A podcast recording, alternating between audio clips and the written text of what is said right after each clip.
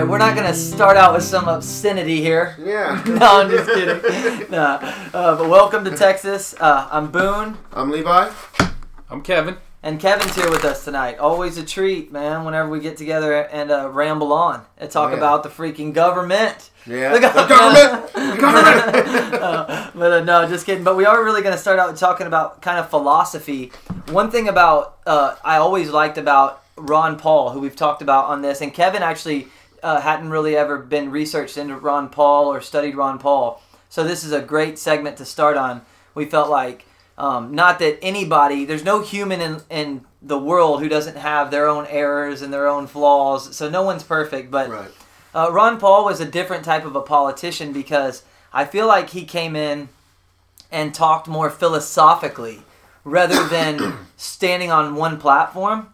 He talked about the relationship between government and people and what it should really be. Government. And don't say that word. Government. I'm twitching. I'm twitching. No, uh, I can't stop. No, but uh, and uh, but one thing he said was, you know, that that basically he stands on individual liberty. The the the, the stands for freedom and individual liberty. And um, my question to y'all is, and myself, that I just think is, practically, it always sounds good, right? Can that idea really work? If everybody has the freedom to do as they please without hurting anybody else, they have to take responsibility for their actions. Right. You know, can we have an effective society just off of that basic premise? Right. No, I think that's a really good question, you know, and uh, I think that the answer is yes, but not in the way that it's being attempted right now. You know, uh, You we've basically, talked you basically don't think that's being attempted right now. I don't think that the true idea of liberty is being attempted right now. No, I Do don't. you I think, it ever has?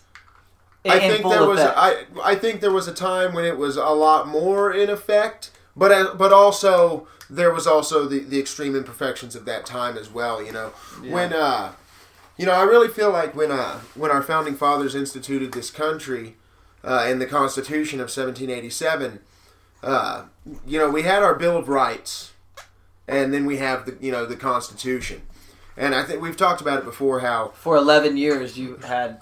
well, right. Well, that was the Articles of Confederation Yeah. that came before it, Oh, right? okay, okay. You know, but uh, I really feel like they messed up. The, the Bill of Rights, awesome. You know, you got. I, I think you got to have a Bill of Rights. They messed up when they added all those articles and sections to it, uh, laying out this big, massive government that basically there was no practical way it was going to Stay retain. small. Yeah, it was going to Yeah. stay small. They You know, it and the anti-federalists, leeway, we've yeah. talked about this many times. The anti-federalists predicted that the federal government was just going to get bigger and bigger, and that liberty was just going to get smaller and smaller in this country. You know, uh, so yes, I believe that the idea of individual liberty, the idea that you can live your life however you see fit, so long as you don't infringe upon the life, liberty, or property of anyone else, I think that that is an idea that can work, but it cannot be tainted with state intervention. And what I mean by that is, you know, I think I've brought it up really briefly on the show before. The idea of a of a uh, state with no constitution but a bill of rights, right? A state that literally just has a bill of rights, and it has a few institutions to ensure that these bill of rights be, are protected. You know, I've talked about before how uh, comparing the government to like a referee in a sports game. You know, a referee, they sit back, they watch the players, they make sure that another player doesn't doesn't you know injure another player or or you know break the rules and impede upon another pra- uh, player's ability to play the game. Yeah. You know, uh, Just like a zebra. right? Yeah. You know? you know. Where did that's that, why- where did that come like, from? you- where did the stripes come from? I have no I idea. have no idea. Yeah, okay, No yeah, idea about sorry, that. man. yeah, I won't but I mean, like you, you brought up, like you know, can we have like fire departments and police departments and that kind of thing? Uh, and I think that the answer is yes. You know, you got to have police. If you have a bill of rights, you've got to have policemen to you know you've got to have a referee to blow the whistle. Yeah. But You know, you've communities- communities can handle do that by communities can handle that. I was just about to say that. Look at any small towns uh, fire department. Almost all of them are volunteer. Now I'm talking about rural areas here. When you get into the cities, You know, you, there's probably going to be need for a little bit more infrastructure, a little bit more organization in large cities. Yeah. But there's also more crammed people. Exactly. So where if you split that up between Yes. precincts within the split city, it up into neighborhoods Yeah. and and you know groups of blocks. but it, that would still other. be up to the individual areas or Right. like some type of uh, boards. So you're right. It would take more, just naturally take more Right. governance where there's more people, Yeah. right? But the liberty, Exactly. we're talking about liberty, right? And the free will and doing what Yeah. one wants to do when Right. they want to do it. That's not a. I don't know, man. I don't think you're gonna have those institutions if there's really like actual liberty and freedoms, because people could do what they wanted. You're not gonna have a firefighter going to work on his three days and gets four days off. You know, like if he really gets to do what he pleases. Well, but like well, within the but it's gotta confines be of life, I mean, yeah. he's got to make a living. Yeah, he has to can't- eat, he has it's to not drink like water, it's he not like to- under liberty, everybody can just do what they what they first want to do when they're kids. You know, you just have a world of firefighters and ninjas running around. I So think- we're I think- yeah, but yeah. no, we're Well, talking we're- about yeah. We're liberty talking about- as it you gotta fits be practical. Look, you could Yeah. even you could even Yeah. have uh, so so basically the premise of this is like that there is government who acts like a referee, but the government is is the people. government? Literally, you would have you would yeah. Right. Government. No, but okay, so you, you we're would have, you talking would have There about- is term still a state. Don't get me wrong. I'm not talking about some stateless You would have, society. you, but but you would have like a term limits. You know, maybe you can do two terms, and then so Right. everyone from every profession would be getting more involved. You well, it would it be came like when you're talking about terms, you probably you know you're usually talking about something like represent. That's where I think we really messed up in this country is with the idea of this representative democracy, where we have our Bill of Rights, but practically speaking, if, if enough people in enough districts and precincts of this country decide that the Bill of Rights needs to be changed, they can change it. yeah You know, yeah. and uh, and that's that's one thing that I don't think that I don't agree with in our current system. Rights are not up to democracy. I don't believe our rights are God given. So so if you don't have representative democracy, you know what what would in turn take its place as government form? Would it just be like bodies of boards, basically, that would be interchanging boards that would oversee these decisions, like by Right. people, basically? You know, like panels, basically. That Yeah, you know, and I you mean- gotta you gotta lower it like we were just talking about earlier, bringing it down to neighborhood uh, entities. You know what I'm saying? Yeah, see, Uh, I, I- I feel like representation can work in that form, but it has to be interchanging and people have to be involved because that's the idea. They say government by the people for the people. By the people means that it's not one person there for 40 years, that you have 40 people in there within, you know, 40 a- terms, yeah, you know, or you know, or, or time, yeah, right. exactly. Within 100 Right. years, you have 40 different congressmen who have been from all Right. different trades, I see what from you're all saying. different I see what you're saying. And so that's what I'm. I think term limits could effectively do that. You know, and I think there are a lot of people who would run uh, for something if they knew, okay, I'm going to go and I'm basically serving time. I'm Right. basically serving like I'm in the military. I guess you could say that like the, And- and I, I think that those do. representatives should be a lot more restrained exactly. in what they can do. Because you I should mean, be like, protecting liberty. right.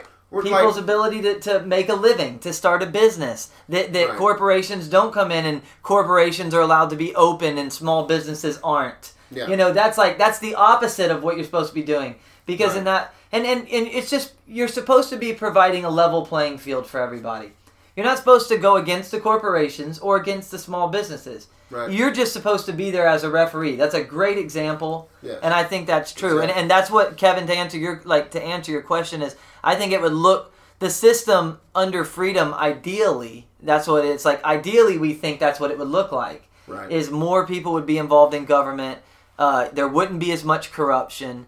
Uh, you know, more. You know, government would be basically a lot more localized. At least what mattered in your life would be more localized and decisions locally. Like what roads get done because you get this much money from the state this year, and you know you would have to follow budgets and stuff. You would have to take more accountability, but you would also have the leeway to live in a town that maybe didn't have um, you know housing restrictions or restrictions on land or you you know Right. and then in some places you probably would have great restrictions on land because the people there would vote for that and believe that we all needed to have our yards look really nice and you know so i think it wouldn't look it wouldn't it wouldn't look the same across the board. It would No, depend on where you live. It would be basically exactly. anti-federalism. I mean, it right. would be basically anti-federalism. I mean, that's, exactly basically what, we're it would be. About. And you know, and you know, you make a good point. I, I guess I, I, I got to redact what I said earlier about the representative democracy. But- but under I mean, the you, form you do have to have is, some yeah. sort of represented representation. But when it comes to what they can do and exactly what they can, you know, one of the big problems I think with with our system is that, like we said, it started off small and it just got bigger and bigger and bigger over time, and that's because over time people asked it to do more and more things, and it said, okay. We're gonna do those things. See, I don't think it should be like that. Yeah, You know, yeah, I, yeah, talking about referees, I've always thought here's one thing you could do in this country is you can have in every single courtroom, every uh, town hall meeting, every everything, everywhere there's any sort of uh, convening body that's going to try and make uh, changes Laws, or yeah. decisions or le- legislation, there should be constitutional referees, and they can even dress up. They can be all zebra Yeah. out, you know, You know? Whistle. and they Give yeah, they got a whistle. whistle, and they stand there, and if they hear anyone even even suggest something even slightly unconstitutional, they blow their fucking whistle. you could give them the yellow flag. They're holding a No, football. give them the yellow Uh, flag. yeah, Throw the and they throw the flag out. That'd be great, right? dude. Yeah, exactly. That'd be great. Okay, and Yeah. they should be like, no, you know, penalty, penalty in the courtroom. No. We're not even going to consider it. Y- You know, I've always really liked that suggestion someone had that any congressman that accepts any type of campaign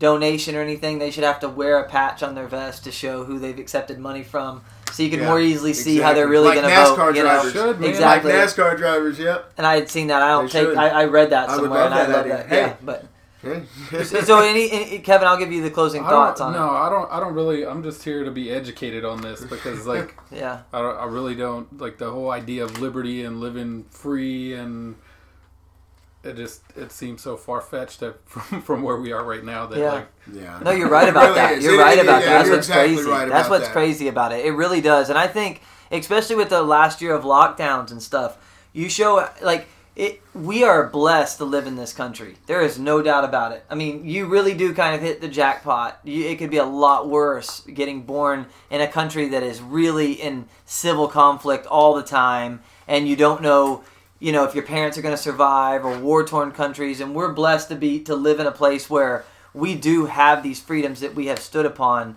that are a lot greater than a lot of people. But i think that you always got to strive for better.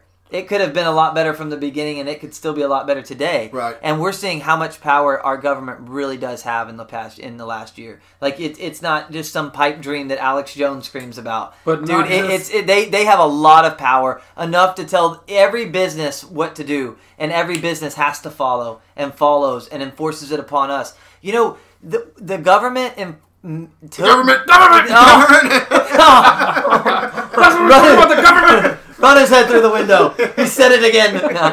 No, no but uh, really, you know, they they forced businesses. They did something that has really. I don't know that this has been seen in history, but they took businesses that we all use and we all love, and they made them enforce laws that were not even laws. okay but look listen to this so It's so they you know. What what they did is they crushed the people who were kind of like th- the businesses that were thriving without the government on their backs those are the ones that oh. got crushed No.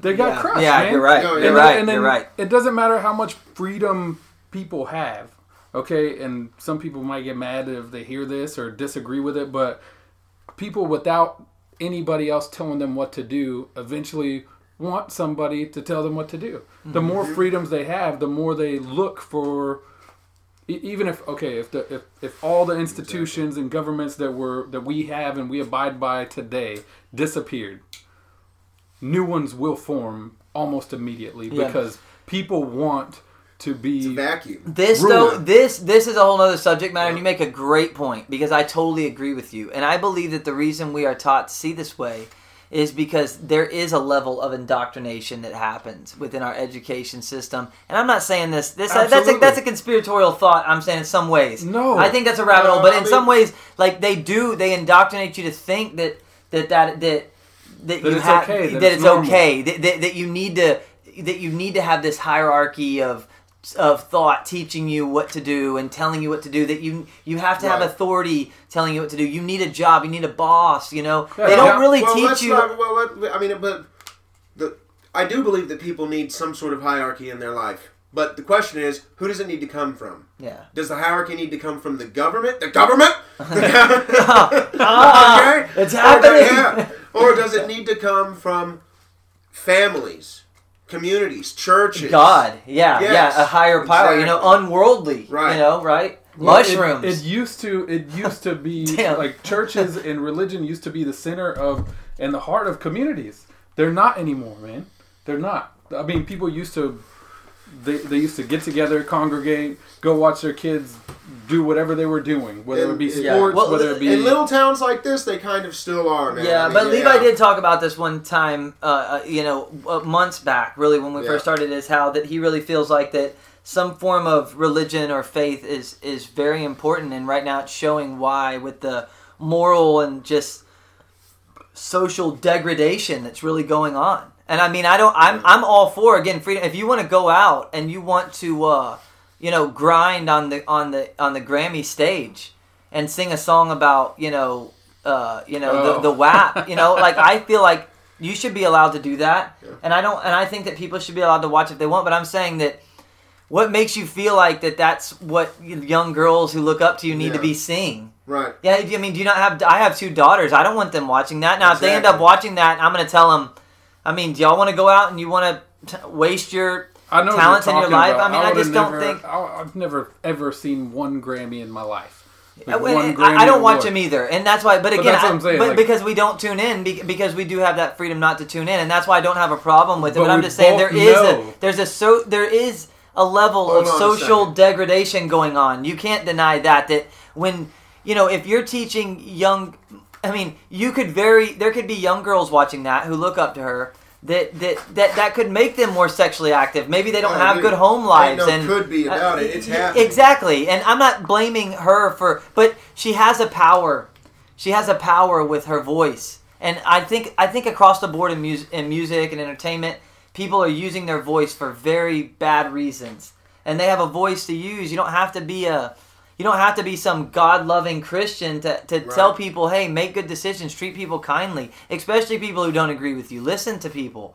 You know, there's no reason to be driving this this uh, this decay in our society. I mean, and it's definitely that's definitely happening uh, to me. You know, in Oh, my yeah, you know my is. opinion, I see it. Uh, but you know, we started this by talking about freedom, and this is all a part of it. And I think Right. you have to put up with things, or at least uh, you know, you you can't. You don't want to try to silence things through power, through some form of power that you don't agree with. I think that is messed up, and I don't think anyone should do that. And that that I think is the perfect way to end this, you know, is that freedom, true liberty means liberty for everyone, not just people you agree with, not just people who think like you, means liberty for everyone. You know, so long as they don't cross that line, Yep, you know. yep. Right on. On to the next. All right, segment two. And this, we were talking a little bit about this in segment one, and that is education. And uh, you know, when people have asked me like, "What do you think the answers are?" and it's like, well, first of all, I don't know. But number two is there couldn't be anything probably more important than education, right? Because I mean, when you what you absorb, especially as a kid and into your early twenties and things, are probably you know some of the most important times of your life and how you learn and not just what you learn but how you learn. And if you depend on people to tell you every little thing and to do every little thing man. or do you, or are you forced to expand your mind figure out how to figure things out? You know i mean this is these are big things. I don't think these are small things. I think they're very important and uh, I do feel like, and I'll just start this one off. And I am, I am not versed in the public education system, only from my experience going through it. I've never worked in it. I've never sent my kids there, not because I, I hate them or anything, because I don't at all, and I know it has its place. But me and my wife made that decision to homeschool when my before we even had kids, really, before my son was born, and uh, we stuck to it, and we always will, unless they want to do differently uh, when they're old enough to make those decisions. And but I do feel like that the education system is just uh, it, it it's set up to fail in a lot of ways, and I, I think it really starts. If, if I'm going to pinpoint something, I think it is again. I think it's a, a huge one curriculum that one size fits all. You know, it doesn't give any artistic ability to the teachers to kind of you know be more be more creative within the way that they work with their children now i could be wrong about that and kevin i'll toss this over to you because you were actually a teacher for a while and and i know that you, that doesn't make you an expert or anything but it does make you do you think that is kind of a true statement that the teachers some teachers maybe feel kind of handcuffed by curriculums Well, let me tell you right now, like the what you're doing with your kids is freaking awesome. I, I couldn't do that with mine. I have three kids, seven years old, three year old, and a two year old, and I knew that I was gonna be outmatched. Like kids are different with their parents than they are around other people. Every every bit of the way. Whenever there's a, a child in even in front of another adult, if you go to a, a party or, or a children's birthday party, your kid's gonna act different whenever you're not around. Whenever you're in the back talking to somebody, they're gonna be different. So what you're doing is awesome. That's man. that's and I wanna know. I want to know. Like, I, I would like to ask you like different stuff about like the biggest struggles that you have with that. But as far as the public education goes, um, man, you you said it. It's a system. I think all systems they should be um, always morphing and always changing for the better. And I think that right now the public school system it, it's been in decline for years and years and years. And standardized testing, I think everything that they do to try to change it um, starts out for the best with the best intentions, but there's there's so many loopholes and stuff that that prevent kids from actually learning what is relevant in their lives right now. Um, I, I mean, I don't know. I, I I think about this a lot. Like as far as long as my son learns to read and write and communicate effectively, uh, verbally, non-verbally, like seventy percent of communication is non-verbal. Yeah. So I think it's important for me. It's important that he's around other kids in a public school system. Yeah, that is absolutely that is absolutely something that is is very true. And you know, one thing that Levi has said a lot, and and this is what I totally agree with, and I actually think that you know, really a school like Medina is almost as good as you can get because the teacher to student ratio is very small. It's uh I mean, you know, you're very act you can be active in the school board a lot easier. A small school is really actually is about as effective as you can get. And, and Right. Levi, I'll turn that over to you. You can kind of take that and you can take it wherever you want. I'm well, not yeah, making- no, you know, I was just thinking, you know, uh, I've said this before. You know, I think public education is probably one of my most, most unlibertarian stances, and that's probably because personally, I don't feel like the the public education system let me down. I mean, you know, uh, but that's also because, like you just said, I went to elementary school up in Kansas in a very small countryside school that was situated out of town. It was it was a real small little elementary school, uh, a lot like Medina. Uh, and then I went. I was only in a big school for a couple of years, and then I was, and then I graduated from Medina here. And uh, I tell you what, I, I hated that big school. I went to a big old school up in Kansas with like 500 kids in a class. You can see the glimpses was- of where the problem. Oh man, are. yeah, man. Well, I mean, when I went there, the way those kids acted and the, the the disrespect and stuff was just so much greater than either one of the two small schools I went to. you Well, know? and the fact that there's less te- there's the teacher to student Right. ratio is like Exactly. uncontrollable, right? But wait a minute, wait a minute. That goes back to one of the biggest problems in public education is the funding. I don't know. I went to school. I graduated. I wanted to be a teacher in a small town. Like you said, Levi. I thought, great. I went to uh, to a small school. I felt like I was ready for the world at a very young age to go out and do whatever I wanted um, because it, I was prepared. As far as like I just said, reading, writing, communicating, I could I could go out and do it. I could, if I if there was anything that I wanted to do, I knew that I could learn it, and I had the ability to learn. You have to be a willing participant to to be educated. You have to want to, and then you have to go and do. Um, the public school systems, whenever you're paying, the whenever the pay is shit, who's to want to do it? What educator is to want to stick around whenever they could go down the street and pick up um, pick up some tools and start building houses and automatically be start out making double than what they did at the school. Right. Yeah, there's not a lot I of incentive. agree. Yeah, and the, and the I, incentive. no, I agree. There needs to be a lot more. Uh, you know, I don't want to say there should be like more funding put into the education system like as it is now, but if it was to divert down into these, you know, take the big, huge city schools, split them up into neighborhoods. Maybe you know you'll have a lot more schools. Divert those. I agree with you. They need more funding. And you know what? I think that we. teachers, Should, I think yeah. that we could cut a whole bunch of bullshit that our government Yeah. is paying for right now Yeah. and put that into See, I education think that, I and think make I, that I, dream come true. I think a lot of the waste comes on the administrative levels. yeah, You know, and I think that's just the like the the high administrative levels, like the real, you know, the curriculum builders, the Well- you know, and and I don't know. We'd have to really study. Maybe one day we'll print out the way some of this funding really gets spent, and we'll we'll do some research Well- because I, I don't I don't really know. well, we Your got head will a be we got a good little example circles. here in our own little town.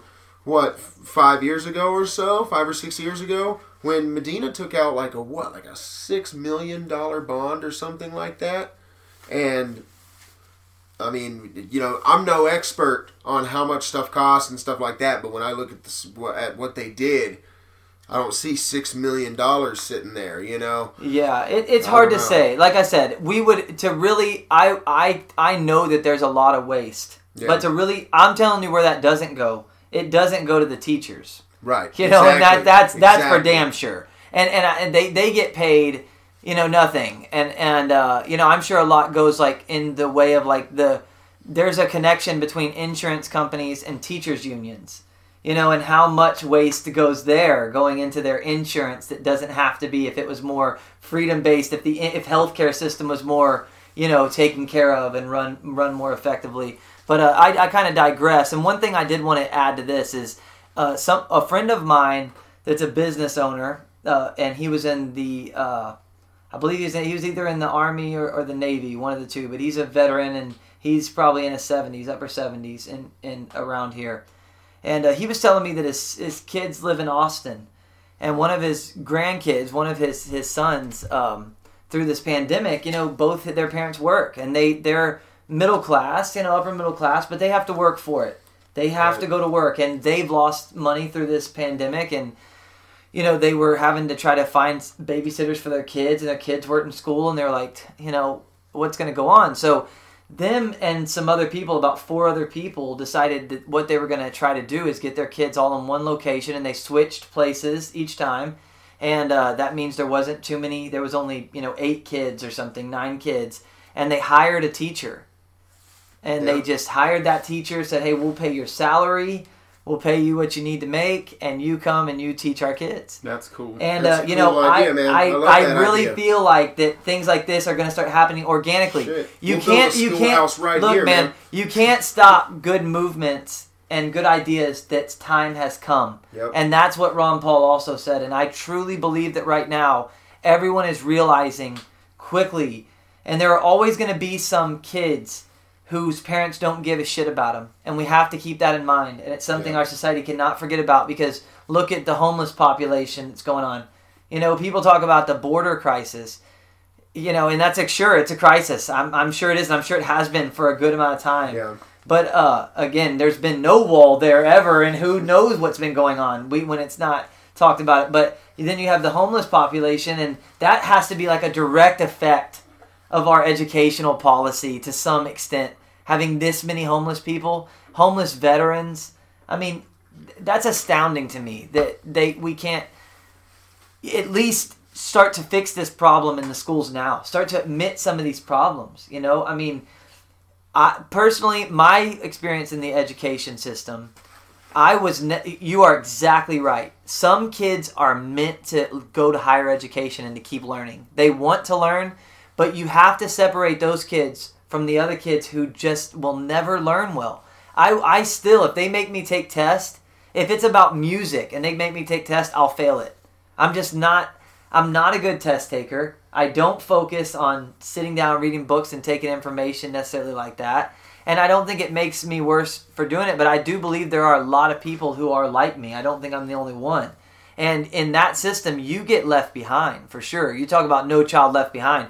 You, all you're doing is dumbing everybody else down, try to keep them up with me because I'm never going to learn it.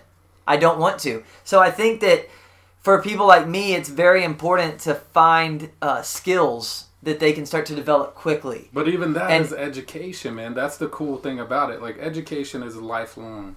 It's, it's lifelong, and That's you're true. you're not you, you're no idiot by any means. I mean, you you have you have been a willing participant, and Yeah. you've taught yourself and educated yourself in the way that worked for you, and that's the thing. Yeah. you have to fail in order to learn. The best the best lessons are the ones hardest hardest taught. How does how does the saying No, go? no, that's true. Uh, that is very true. And you know, we'll go into homeschool real quick and cover a little bit of homeschool because I do think that this is why I chose because, like, I I picked up the guitar on my own. No, I never took a lesson or took any biz. I took a business class in college, but one, and you know, the guy was cool. I actually made a B in the class, you know, and.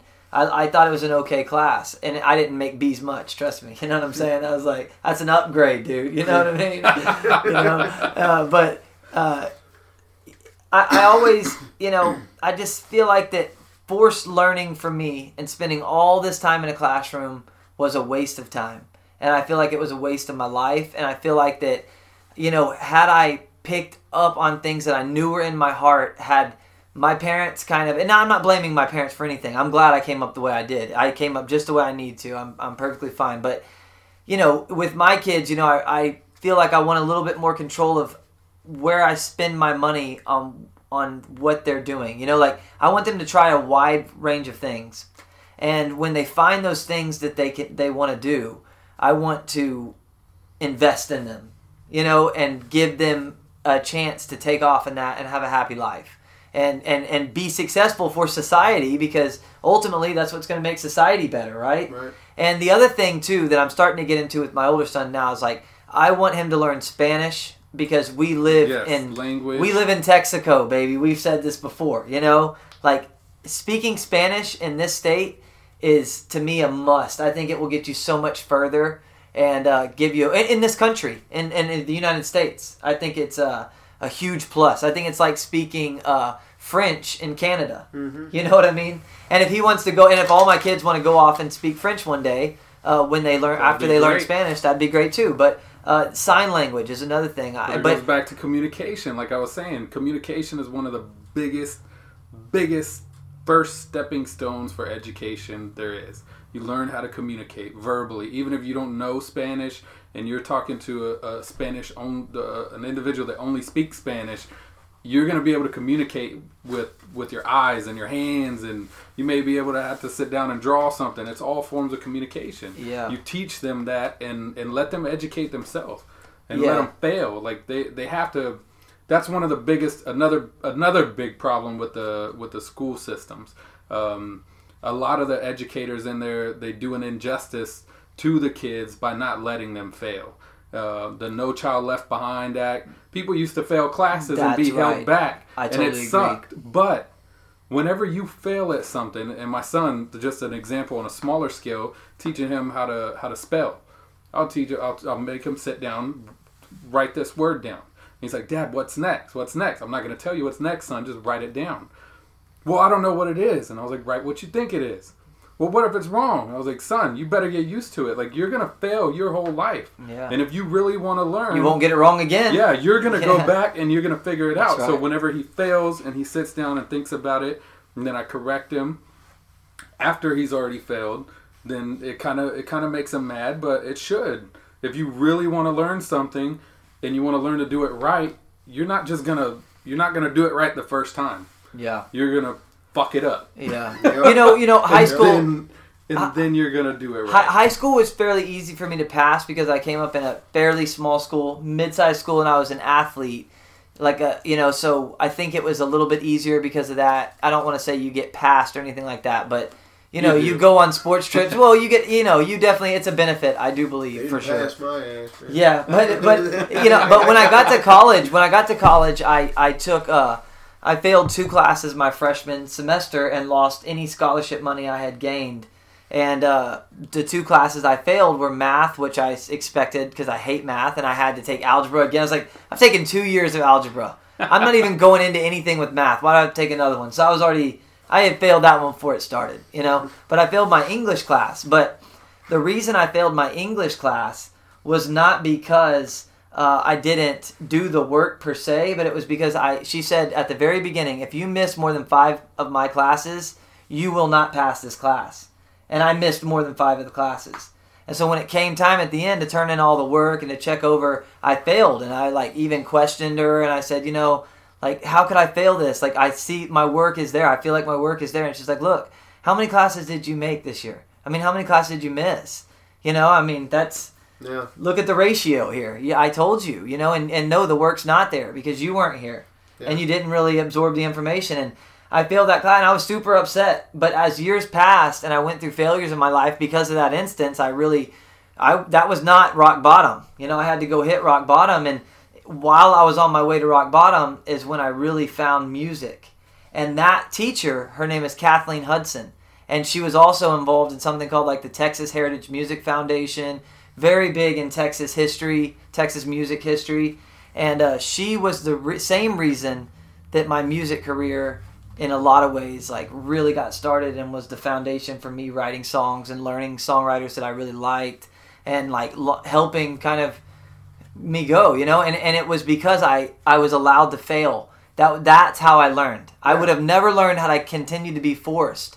You know, and I, I I luckily realized that by just well, because I really did hit rock bottom and probably in a lot of ways got lucky I got out. But um, one more thing, and I'll give this over to Levi to, to end this if you want. And I want to say about homeschool because I did want to talk about some of the downs on homeschool uh, because I don't think everything is a plus. And one thing is is that you know at, at a certain age you know social interaction is not i think there's too much social interaction at school but that's not to say that there shouldn't be any at all and like kids have got to get out like you said they're different around other people Yeah. they're different around their kids and i think if you pin them up and tie them to one place you know and only allow them to see one thing uh, if you don't utilize homeschool for for its pros it can its cons can show their ugly face. You know what I mean? If you sit around and do nothing and waste the time, then you can really affect your kids in a negative way. I do believe that. But if you like if I can find someone locally who teaches sign language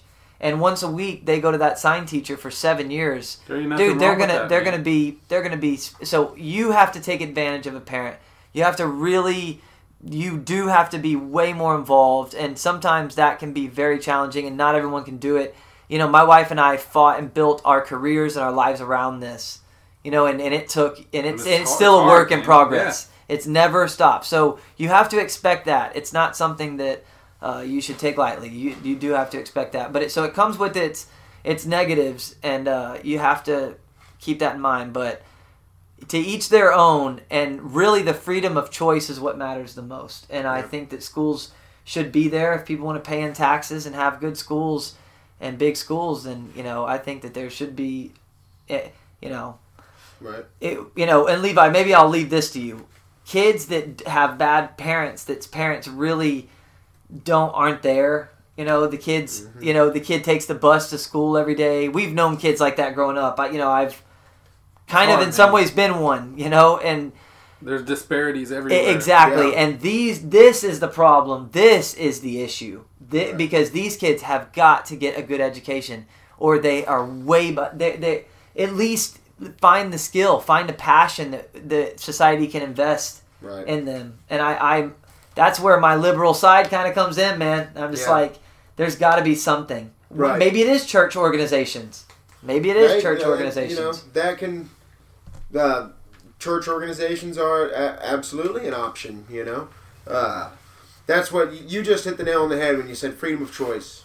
You know, when it comes to education, we need we got to have freedom of choice in this country. You know, uh, and you you know if you want to send your kids to school, pay the taxes for it. Cool. I think the people who homeschool should be uh, should be exempt from paying any sort of taxes towards uh, local education. You know, the only reason i don't kids- mind is because of what we just talked about Right. like that's the only reason i don't mind honestly that's why i don't That- you complain know, about it that- I- that's a good point. You know, uh, and that that's also why I've you know in being in libertarian circles I've often heard you know you'll often hear people say oh just we just need to completely get rid of public education you know everything's private education and it's like man you know yeah you got to think about those kids with the with you know Yeah, but I will say this. Let me end on this real quick because this Yeah. is a great point to end on.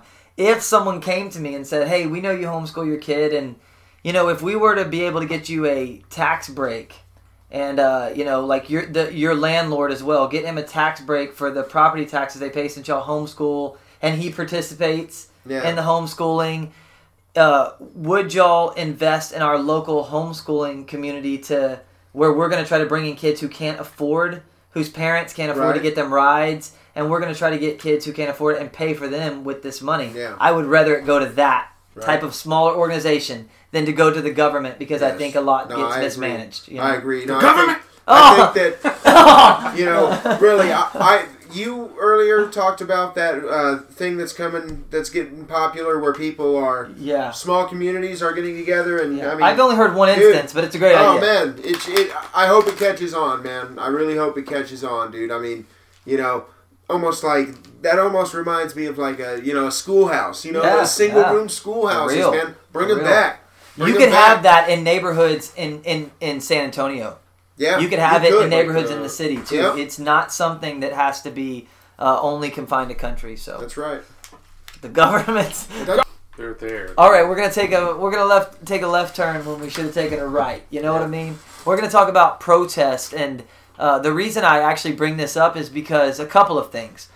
Uh, it's really been kind of hush hush, and I haven't done enough research on it because you gotta, you know, I don't know how, really how to find it, but I have I have searched a little bit, and there are actually anti-lockdown protests going on in um, Germany, Yep. in the UK, and I believe in uh, the Netherlands. Mm-hmm. In Amsterdam, I believe there was protests going on, and if I'm right, and, and if this is if the stories are true, Right.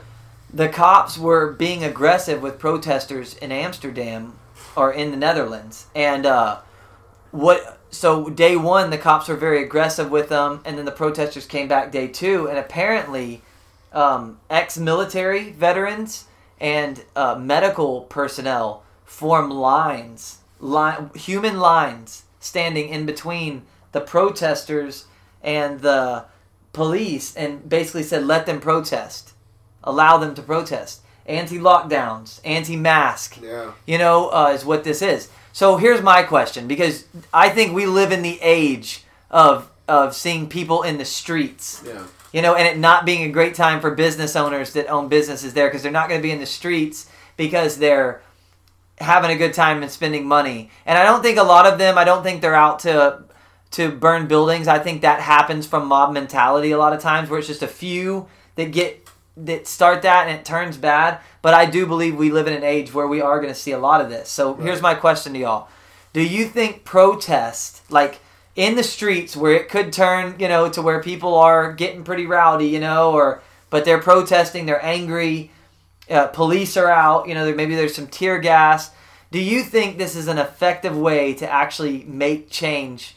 If you know, if you're a group of a population of people, Well, I guess I guess it depends on the change you're trying to make. yeah, yeah, that's a good know, point. Depends man. on whose side you're on. Yeah, exactly. exactly. Depends on what side of the uh, political spectrum you land on. It seems like nowadays. Well, let's say right now in Uh, this instance, let's say for mask, like if they're trying to get their point across that we don't we don't want to conform to your lockdowns anymore. We're Right. saying no. Will they get their way by doing this? Is this a way for them to get their way? I think it'll definitely it'll definitely be somewhat of a wake up call to their to their governments, but uh, Oh, Oh, don't say dang it. it. Don't say it. but uh, you know, it- yeah, I would say that peaceful protests, when enough people get involved, can make real change in a society. Mhm. You know, I mean, for instance, I mean, with the masks thing, dude, doesn't even have to be a protest. You know, if you just had some sort of just grassroots movement where it's just like, we're just gonna take them off, man.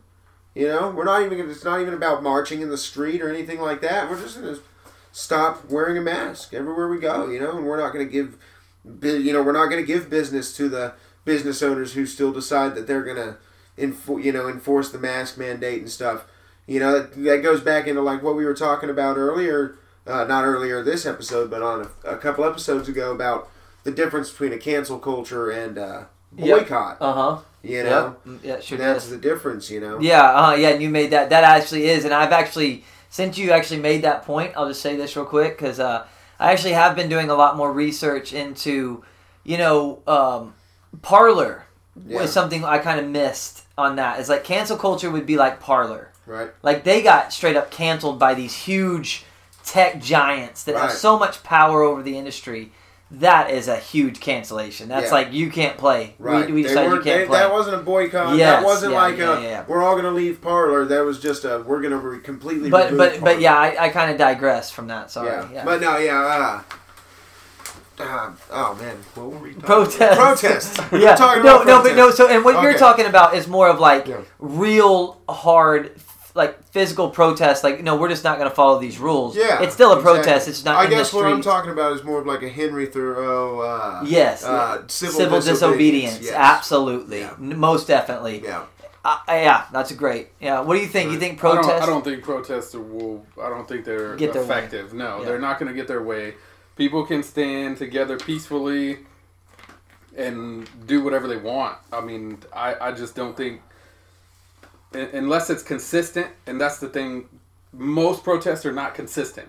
They they go, they group up, they meet, and then it just fizzles out. Well, or everyone has their own idea and it and Yeah, tries to then- get you know. But but the thing right now with the manipulation that goes on in the media and they can spin your protest however the hell they want. That's Yeah, true. that is very true. yeah. Very so it's it's, Yeah, it's never yeah. gonna be as effective as if you're there in person. Fuck yes, a protest is powerful. You know what I mean? You're there. You're like, oh my god, there's so many people, thousands of people marching. They had protests to occupy Wall Street back in. Oh, uh, yeah, back yeah. in the in the 13, early- like, mid 12, 12, 13, Yeah yep. and then and then everything like the only consistent protest like the civil rights movement that was a movement That- yeah, you yeah, that was consider that grassroots. That was actually Like, grassroots. Right. so the consistency in the civil rights movement that is what made it different than That was a- yeah, a that was typical basically that was basically them saying we're not Right. going to abide by these laws anymore. And you We're just going to do, you know, and Yeah. that's exactly right. It was most definitely. so a That's Henry- movement that's is classic powerful Henry David yes, Thoreau. yeah, it was. It is, yeah. but So- I don't think I think protests are a waste of people's time, man. The the news media is gonna spin it however they want, if it benefits them or not. Yeah, whichever way benefits them. Yeah, no, I agree. You know, I, I, I really don't think that they cause anything. I think what will definitely guaranteed to happen from a protest, though, is someone's getting tear gassed. Oh yeah. Yeah. Someone is getting tear gassed. Someone's getting, uh, you know, uh, rubber bulleted. Oh, those you fucking know? riot bombs like on Yeah, Jackass, uh-huh. dude. Yeah. Yeah. Oh, yeah. Yeah. Yeah. Oh, Those dude. riot bombs with the Dude, that's rubber pellets rough, just man. That is rough. Like for sure. Tell you what, and can we just say real quick, hats off to Johnny Knoxville. For He's the it. only one who stayed standing. Man. Yeah, that's true. The other Hats two off. just You know, and Johnny man. Knoxville also stayed on. He stayed on the uh, the seesaw on Yeah. the bull like way Yeah. longer than he had to. You know. Uh-huh. What did he He- say? He's like, no, no, it's it's just gonna be loud. It's just gonna be loud. Yeah. I liked it. Hey, No bullshit. I like when I liked when he boxed Butterbean and he got knocked out, and then he's in the car and he's like, "How's Butterbean?" It's like, bro, Butterbean is fine, dude. He's eating a taco somewhere right now, dude. He doesn't even he doesn't even give a shit that he bashed your head in. I don't think. No, that's great, man. That was great. Yeah. But uh, yeah, no. With, with really though, honestly, like getting in the streets, I think that it it will get politicians' attention. But I think in a lot of ways, it can actually become counterproductive because if it lasts too long, or if or if it does spin off into people starting to become, you know, Yeah. violent and Rowdy. things get broken, and it can actually start to become. Even if people have sentiment towards your your movement and what you're protesting, they get frustrated because it slows down their life, their ability to make money, their ability to live, and you know, I Who think the hell can protest for that long though? Exactly. I got, I, I got money to make. Like I got bills to pay. Well, Like, exactly. I think I think what Levi is. I think civil disobedience is the form of protest that works the best, and Right. and uh, I I really do agree with that. I think I I mean. I- I'm sure that if you get out long enough, and I think protesting is definitely for young people. And to be honest, I've done it before. In Right. living in Santa Fe, I protested several times. And uh, back then, it, like when I was off work, and a lot of people I worked with would actively protest. You know, protests in Santa Fe were not uncommon.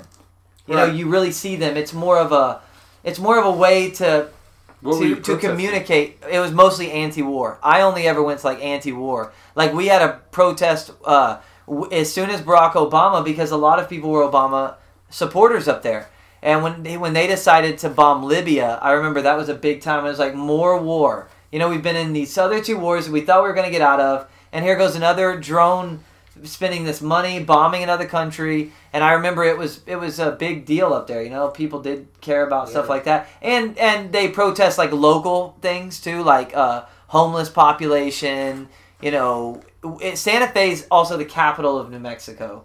You know, so the Capitol building is right there. So Right. it just depends on what group. A lot of times, like there's organized groups up there, like to get together and follow, like local politics, politics that might affect them. You know, uh, and you would see it all the time. You probably still will to this Yeah. day. I'm sure you will. Yeah, it's like Um, Austin, like Austin. yeah, but I never really- some sort I- of a protest all the time. You know, I do feel like you can get a point across, and I feel like where you really can get a point across is you can get your message across. You know, someone who does this well, and I've seen you post memes before about this. Is change Yeah. my mind. Yeah. Change my mind is is kind of a protest. He's going out with a sign saying something controversial to somebody for sure, you know, which is good. Open asking that? for open debate. Steven Crowder. Steven Crowder, that's right. And uh, you know, he goes out and and basically invites people to come debate with him about things that he has a disagreement on, like uh, white privilege isn't real. Change my mind. You know, and people that would say no, it is real, come up and they would have a. He tries to have an effective conversation where they can get a dialogue to see Yeah. you know whose ideas can kind of win out. w- win out or, or wane on the other person's to make them think differently than they did before. And that's a form of protest that I also think could be very effective. In that form, I think that's a genius idea. Right. And I know he gets a lot of crap for it, but I think that's a great way to build bridges between Oh, people. You know, I really do. And uh, I, I, I commend that type of stuff.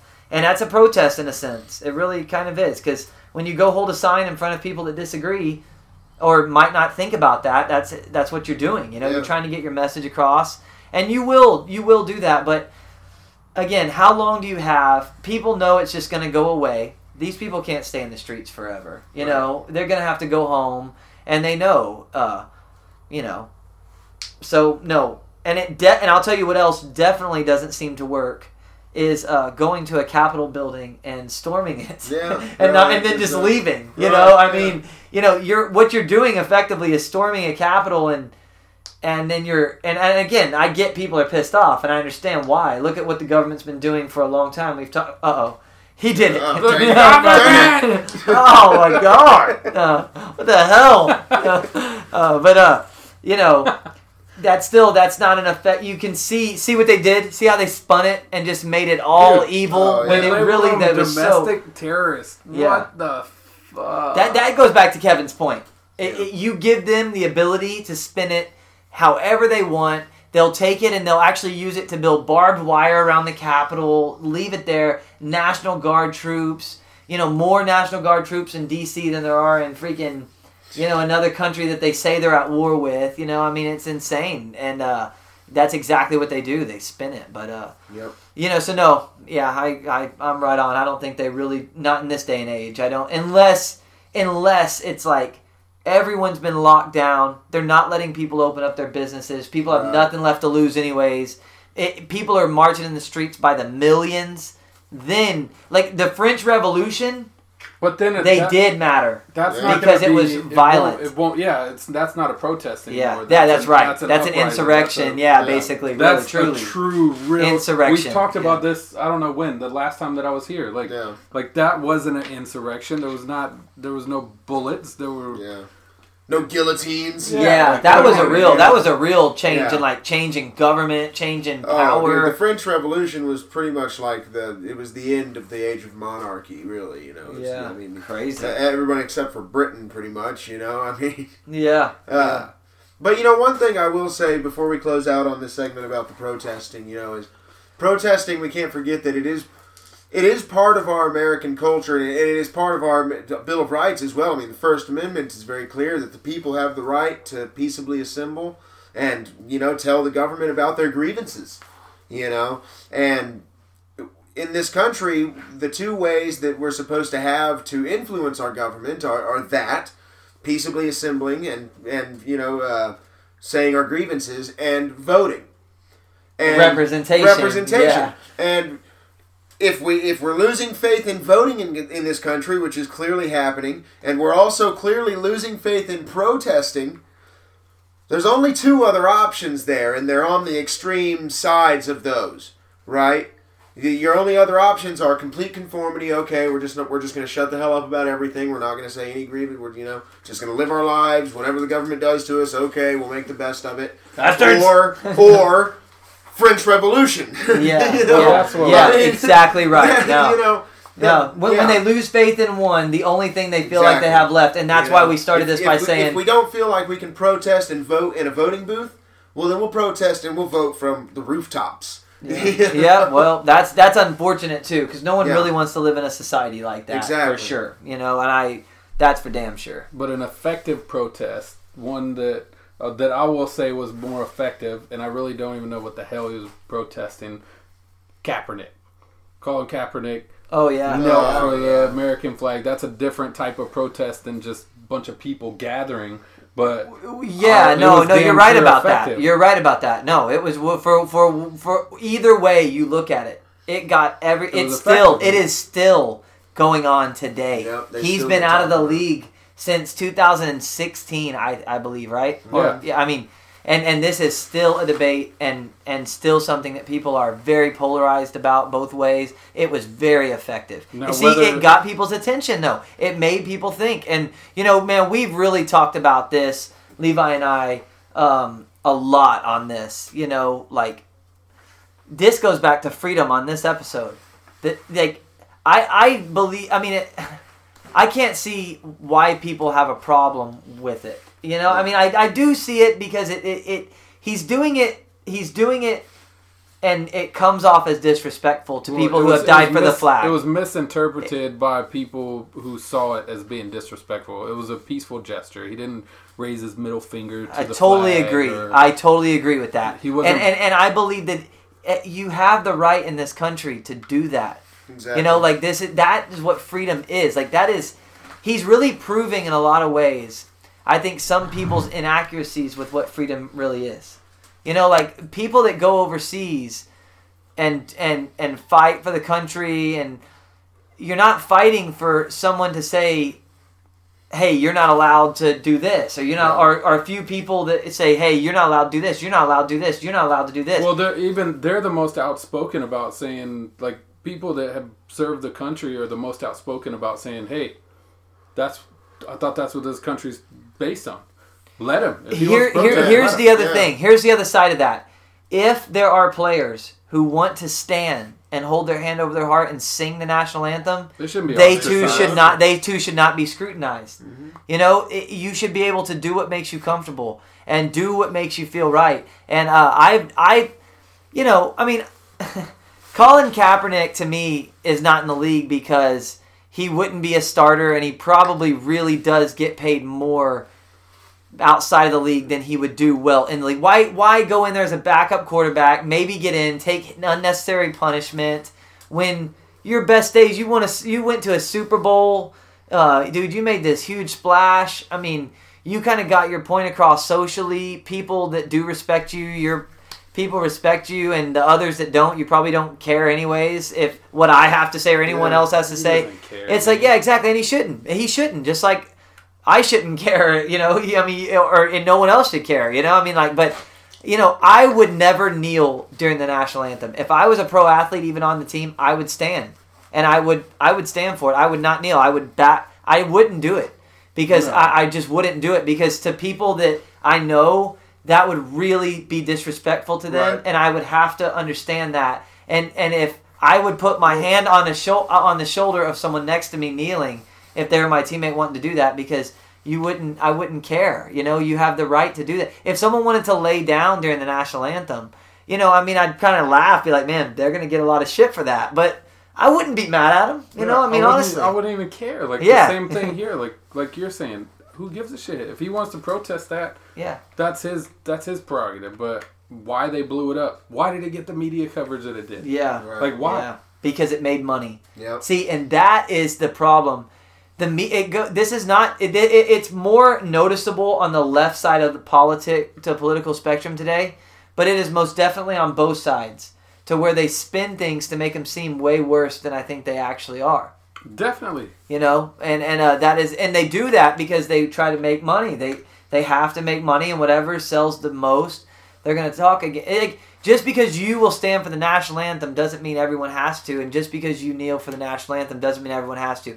It- you know, and kneeling is a sign of respect. It's always been a sign of Yeah. respect. Emmitt, to- Emmitt Smith used to score a touchdown. kneel, which is Like to kneel God. yeah. Yes, exactly to prayer. But I mean, still at the same time, it was a it was a kind gesture. It wasn't, you know. And, and again, I think Kaepernick did see that it was causing. You know, I don't want to blame him for capitalizing on something, but I think in a lot of ways he has. Uh, Cap Kaepernick. No, I'm just saying Kaepernick- he's he's Kaepernick, capitalized. capitalized uh, the Kaepernick. but uh, you know, and I think he really has. And there's there's you know, if you want to have beef against that, that he used this kneeling to kind of you know become a martyr, and maybe you could have that argument. Now I couldn't. I don't. I'm not studied enough. What, dude? Well, because because he wasn't a starter anymore. He knew it was going to draw attention because you know that half the country is going to take that as a negative sign because that's not what they do. It's never been what they do. You know that it's going to cause controversy. There's no way he's way too smart for that. He knew, and especially after he did it one time, he knew the amount of Well, he started off by wearing the socks. So the the it was a pig in a Yeah. cop's uniform, and then that got some that got some notoriety on the one. The ESPN. here, here's the thing about cop cops, and the other thing about that is what is his message actually portraying? Because right there, he's saying, okay, pigs, cops are pigs. Yeah, and You know- that, he lost. I mean, the NFL lost a lot of viewers after that because of the police. Like the police, I got an uncle that was a state trooper. He turned it off. He's never watched a game since. Yeah, and he Ever never- since yeah. he saw the, the just the socks, Yeah. he didn't give a fuck about him kneeling. That's true. He didn't give That's a, a good fuck point. about what he what else he does. He just saw those socks and he thought, Yeah. you know what?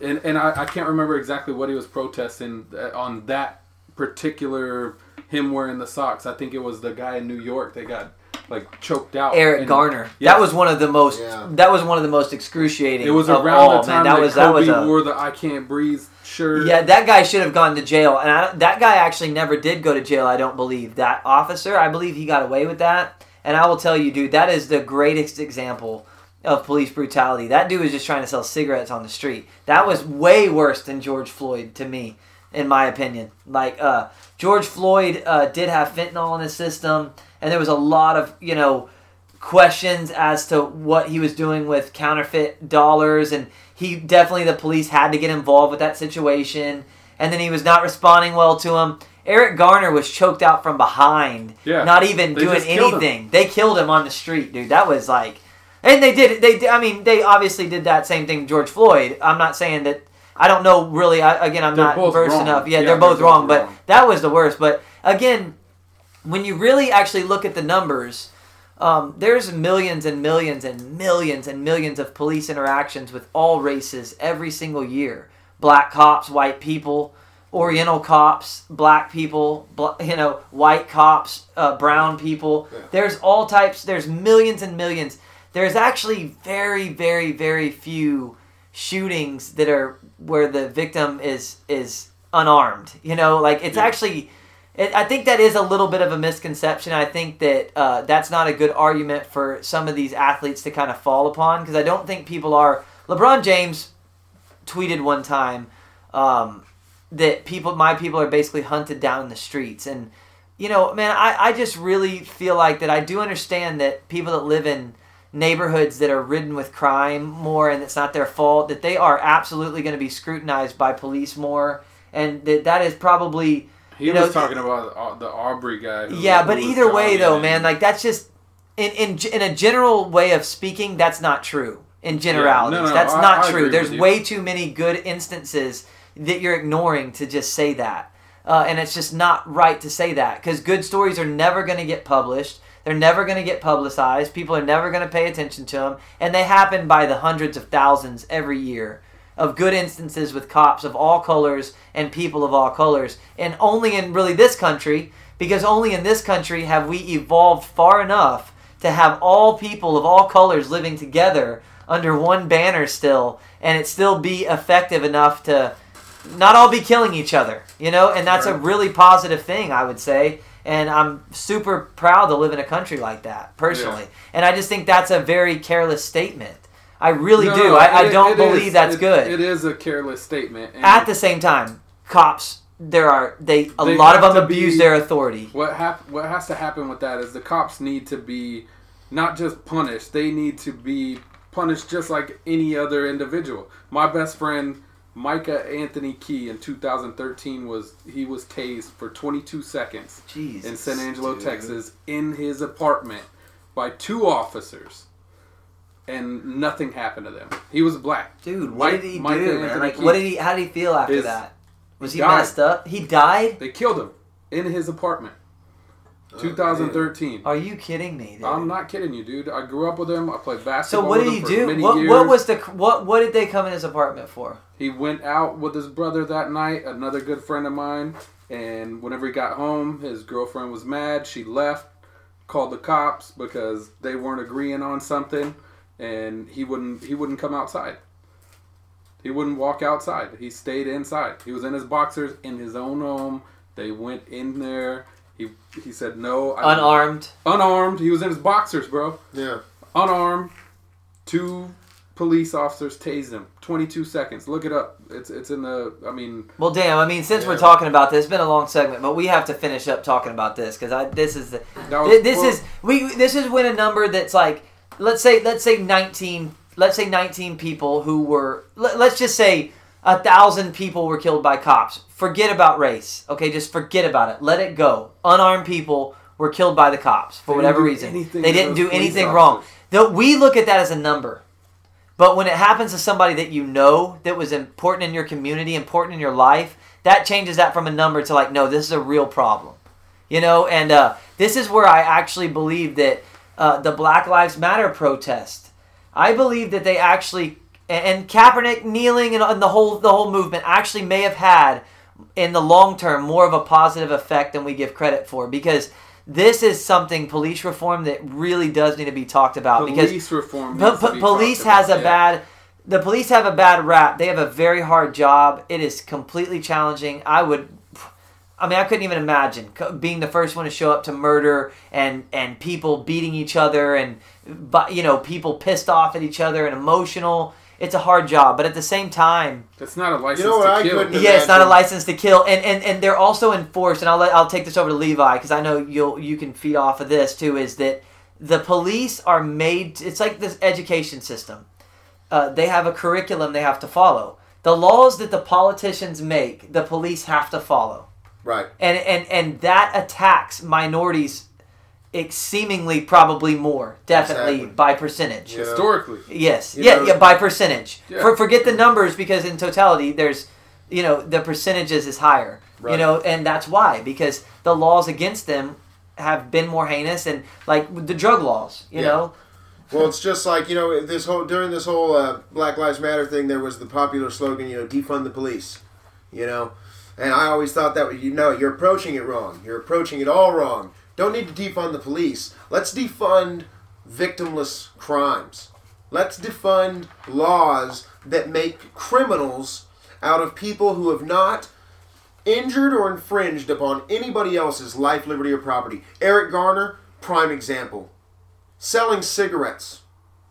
He completely victimless crime, if you ask me. Now I'm sure there's someone out there who can show me some random stupid law in the book that, that but says regardless, it's illegal no, no, no, sell. no, to- you know, regardless, it should have never been choked from exactly. behind. You know, should have yeah. never even been approached by a police Yeah, officer. You, know? sure, you were sure. saying, you know, you, you can't imagine being police that has to show up to like you know murders and beatings and stuff. That's the proper circumstances where police do need to show up. I couldn't imagine being a police officer who ends up having to choke out a dude because selling he was, cigarettes. Because he was selling cigarettes. What do you think? Because thinking? I was because somebody called that this dude was selling cigarettes, and now I, as a police officer, have to go respond to this bullcrap. Yeah. You know, and Yeah. that's the kind of thing. You know, I really think that in certain situations, police shouldn't have to be to respond to every call. I think that 911 dispatchers should have a little bit of discretion when it comes to that kind of thing. No, I don't think we're going to send a police officer out there. Your Hey. call is stupid. Hey, did you ever know, hear? like- did y'all ever hear about the one nine? The, the, there was one. There was one nine one one call. It's on YouTube. You can look it up. They're like, uh, nine one one. Do you have an emergency? And the the guy, I think it's the guy talking. He's like, look, uh, me and my wife, we, uh, I think we're dying. And and they're like, oh yeah. She's like, well, well, what what happened? What you know? What's going on? He's like, look, we uh, I think we overdosed overdosed on marijuana. She's like, oh my god, what happened? You know, how'd you do that? You know, what's going on? He's like, we ate some earlier. We ate some brownies, and I just, I think we ate too much. I think we're dying. You know. She's like, sir, I do not think you're dying. You know, it's like there's some discretion right there. You don't Yeah. send someone for that. You know what I'm saying? Well, You're no, like, but I'm dude, sure drink people some were milk. Yeah, people sinned. and, and, know? and if they didn't cooperate, you know, hey, come Yeah. outside. And he's like, I don't want to go outside. It's Yeah. like, hey, sir, come outside, or we're gonna go in. It's like that. Oh. That's that's the Yeah. type of shit No, that happens. We're seriously, coming in. We're gonna kill you. yes, Yeah. that is that is the type of shit that happens, and uh, you really can't discredit that. And and again, you know, man, it's a fine line because when you've never been in that situation as a cop, uh, you know, I know that they get harassed, they get shot, you know, they get shot at, and, and it's such a you you don't want to disappoint ple- people who go out and do that as a job. right. Uh, and I, I totally agree, but at the same time, man, god dang, dude, you know, I'm tired of hearing those stories. You know, it does get tiresome hearing stories of people getting getting harassed by cops for no reason, killed by cops, yes, but even harassed It gets over. tiresome hearing the that they're killing the police are killing innocent people and nothing's happening to them. Like that's that's got to change. I think we've Right. discussed that before. Like there's not a there's not a problem. Like I, I believe that ninety nine percent of police officers have good intentions, but there has to be something about the one percent that are doing stuff to break the law. Yeah, no, I mean, there has to. very much so. No, they should be Just prosecuted. they have no, a they should they should be. Yes. does not give them the right to okay well we're not going to leak their name we're not going to leak anything there's not going to be any repercussions for what they did Yeah, look up the Slap guy who the killed. Eric Garner, man. Look up that guy. I believe he got off. Yeah. Uh, and then you're right. And I mean, that sets a huge precedence. Precedence is huge when it comes to nat- national cases. It really is a big deal because it does give you the, uh, you know, the ability to set a precedence that hey, you know, it's not going to be tolerated. You know, if you're going to go out and not not take your job seriously as a public public servant, it's a hard job. We respect you. You should get paid well. You should get taken care of, but you should also be held to a high standard, and that should mean adequate testing coming in, adequate training coming in. And here's the other thing. they shouldn't be This has to be- weapon for like fucking 10 years Yeah, or something and- until and they wrap know around- how to handle situations like the majority of these people that are killing people they they've uh, been abusing their power from the very beginning like from the very beginning they've done something in uniform to abuse their power you could cut this off because now i'm just rambling No, no, no, no. It's good. No, no, no. Well, no, we'll go. It's all good. Right. We can do it as long as we want. Shit, it doesn't matter. you know? they they abuse their power to the point that they don't care anymore. They don't care about repercussions or anything. Like the the guy that that had his knee on George Floyd's neck, like he had been written up like five times. Yes, no, I think even more than that. Actually, really, Yeah, I, and think, like- I think you're being even even gracious to him. I Like, agree, man. dude. Like, why does is he this still even dealing why with does that? He even Yes. have a badge still. Well, Like, well, see, then this is this is something I was going to say too. Is that this is where uh, going back, tying back to where we started this with protest and movements is a movement needs to happen in this country. If you live in an inner city community and you care and you're you know you listening to this, you listen to something like it, and you're like, nah, police has to change, and you have it in your heart to become an officer in your community, you need to go do it. Like you need to do it. You, you need to do that. You need to get involved. And this is where a movement could happen, you know, from the grassroots to where police could naturally just become better because people that really care about those communities start to get involved with being the police and the enforcement in those communities. They're How naturally going to have better relationships. Yeah, you know? there there didn't. I think we all went on a walk on the ranch, and we were talking about like, look, the the answer is not defunding the police. That's like some stupid crowd shit that somebody in the back yelled like Yeah. defund the police. Oh shit! Somebody's like, yeah, yeah, yeah. Hey, and piss on that fire hydrant. Yeah. Okay. No. Like that's some Yeah. that's some dumbass that's a dumbass idea. I think. Yeah, like yeah. The, the they need to spend more money training them to not do irrational shit. Yeah, Like, that'd be funny. Someone's all, someone's all, defund the police, and everyone's all, yeah, yeah, yelling, and then someone else gets all excited. They're like, hey, let's flick this pile of dog crap, and then they just hear crickets. It's like, I mean, I mean, never mind. Never mind. I was just kidding, bro. I was just kidding. I'll take it back. I'll take No, it we'll, back. we'll end this segment with this question right here. This is the only way we can wrap this up. Why do referees dress like zebras?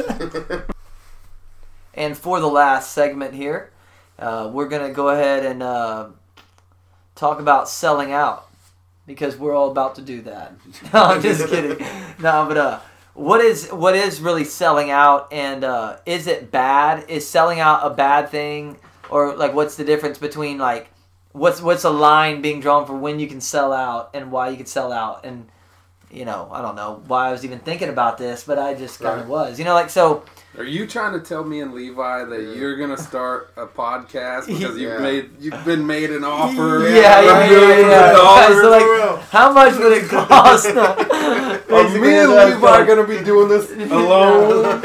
Oh, you know, uh, so but yeah, I mean, really though, let's say, let's say like, let's just use this as an example so we can all kind of get on the same page on something. Let's say that someone came in and said, "Okay, y'all can't talk about, you can't like talk about smoking weed, and you can't say any cuss words, Right. but we're gonna pay y'all." I'm out. we're gonna pay y'all this much to do exactly right. So Yeah. so what you, would you or would you not do it? And what makes something like, you know, is there an amount of money that you would do it for? What if it was like you know life changing money, you know, and it was a three year deal that you had to do, you know? Do you sell out for that three years and make the money and walk away?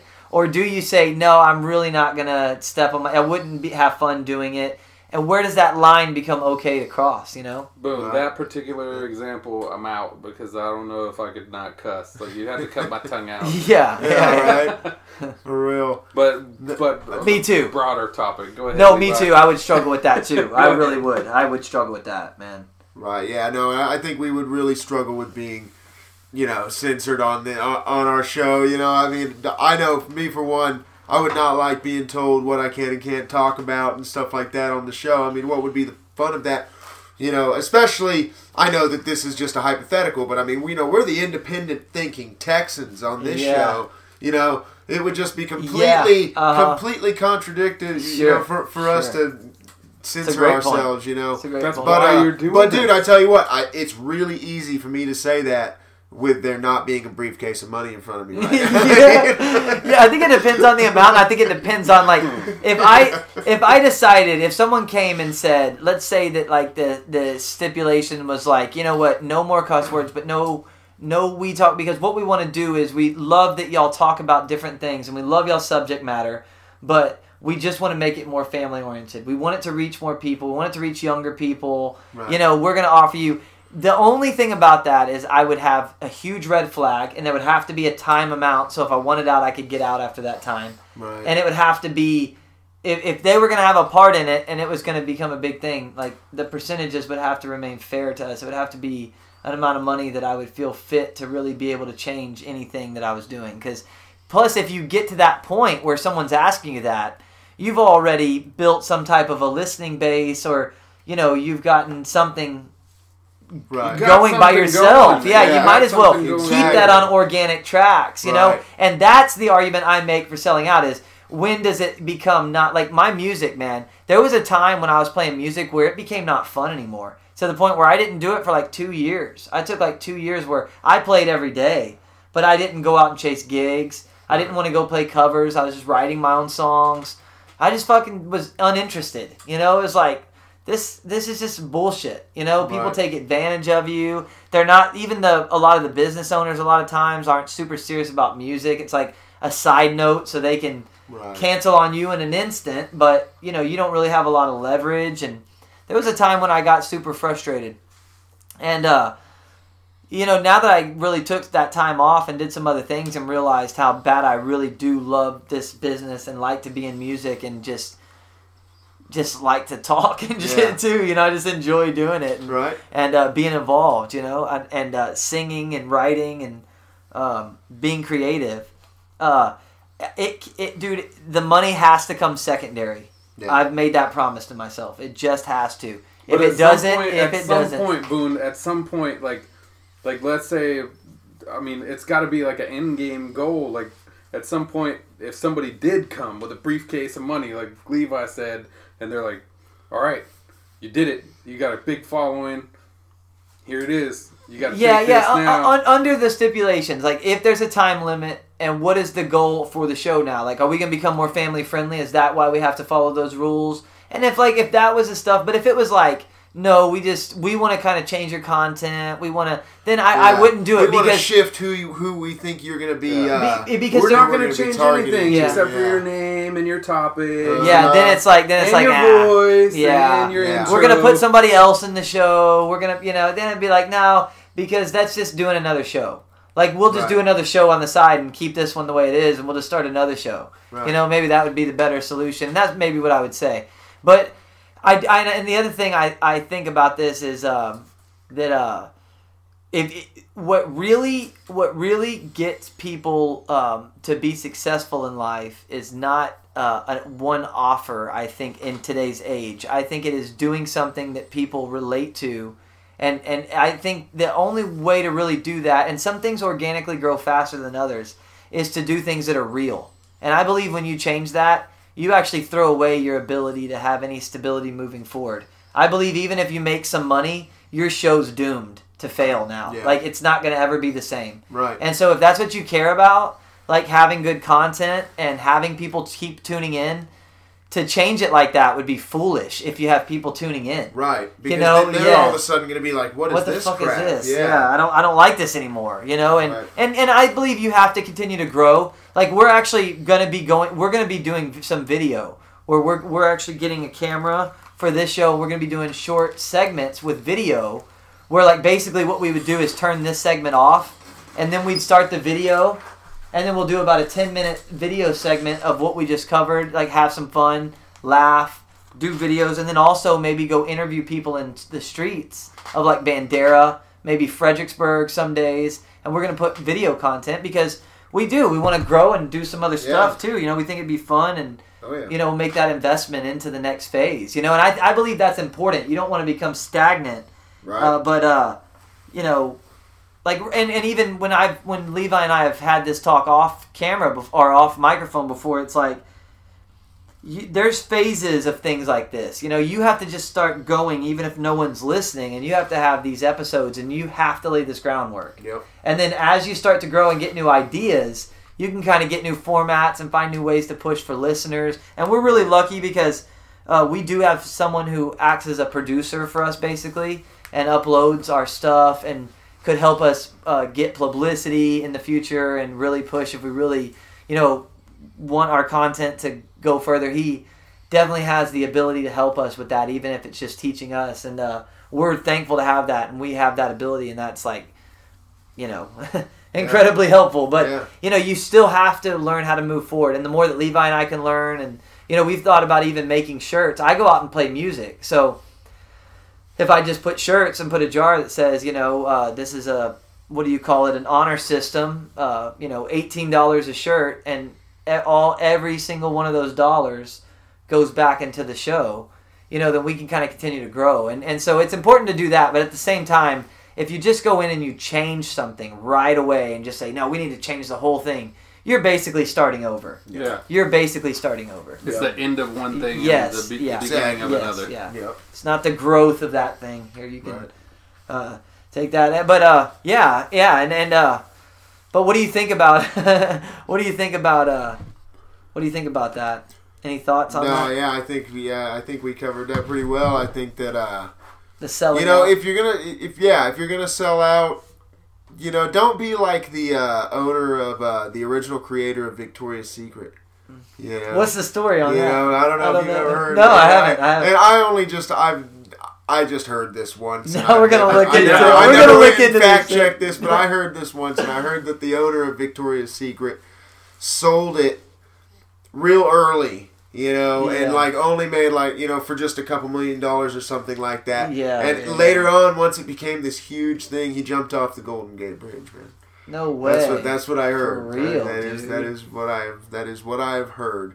Uh, don't Damn, don't dude. don't quote me on that. That Go might fact be- check it for yourself. Yeah, that might be Victoria's Well, Secret yeah. right there. You know? Knows. You know. That's crazy, dude. That's deep like that. though, Yeah, man. if that's it is, hardcore, for dude. sure, Yeah. man. Like, Yeah. In your life like that? Damn. I mean, Yeah, yeah, dude, for like, real. damn, but I mean, you know, I think the po- you know, the, the the moral of the story is, you know, yeah, if you've got something going and it's working and it's and it's it's actually worth uh, for someone to offer you a couple of million dollars for or something like that, then you know, you know, maybe you should realize that. think twice. think yeah. twice If you're enjoying that, what hey, you're doing, yeah, yeah. Don't, don't yeah. don't sell out too quick. Basically, That's is what you're saying. Like when you're ready to get out and someone offers you an absorbent amount, but you want out anyways, then get out, right? Like Yeah. there's no I feel problem like with it. everybody's got their number though, dude. Like, Oh yeah. Oh yeah, for sure. oh Everybody has yeah. their number. Probably, Everybody's got that number. probably. That you show them that number, they're gonna be like, okay. If some, yeah, if, somebody, if someone Yeah. walked in and said, "Listen, listen, y'all, we're gonna pay you each a hundred million to just shut the fuck up,"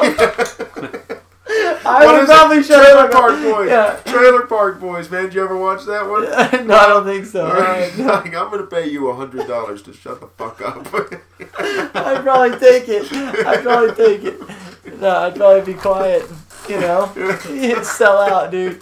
Okay, so uh, the last thing too, uh, we'll talk about here uh, to end the whole episode tonight.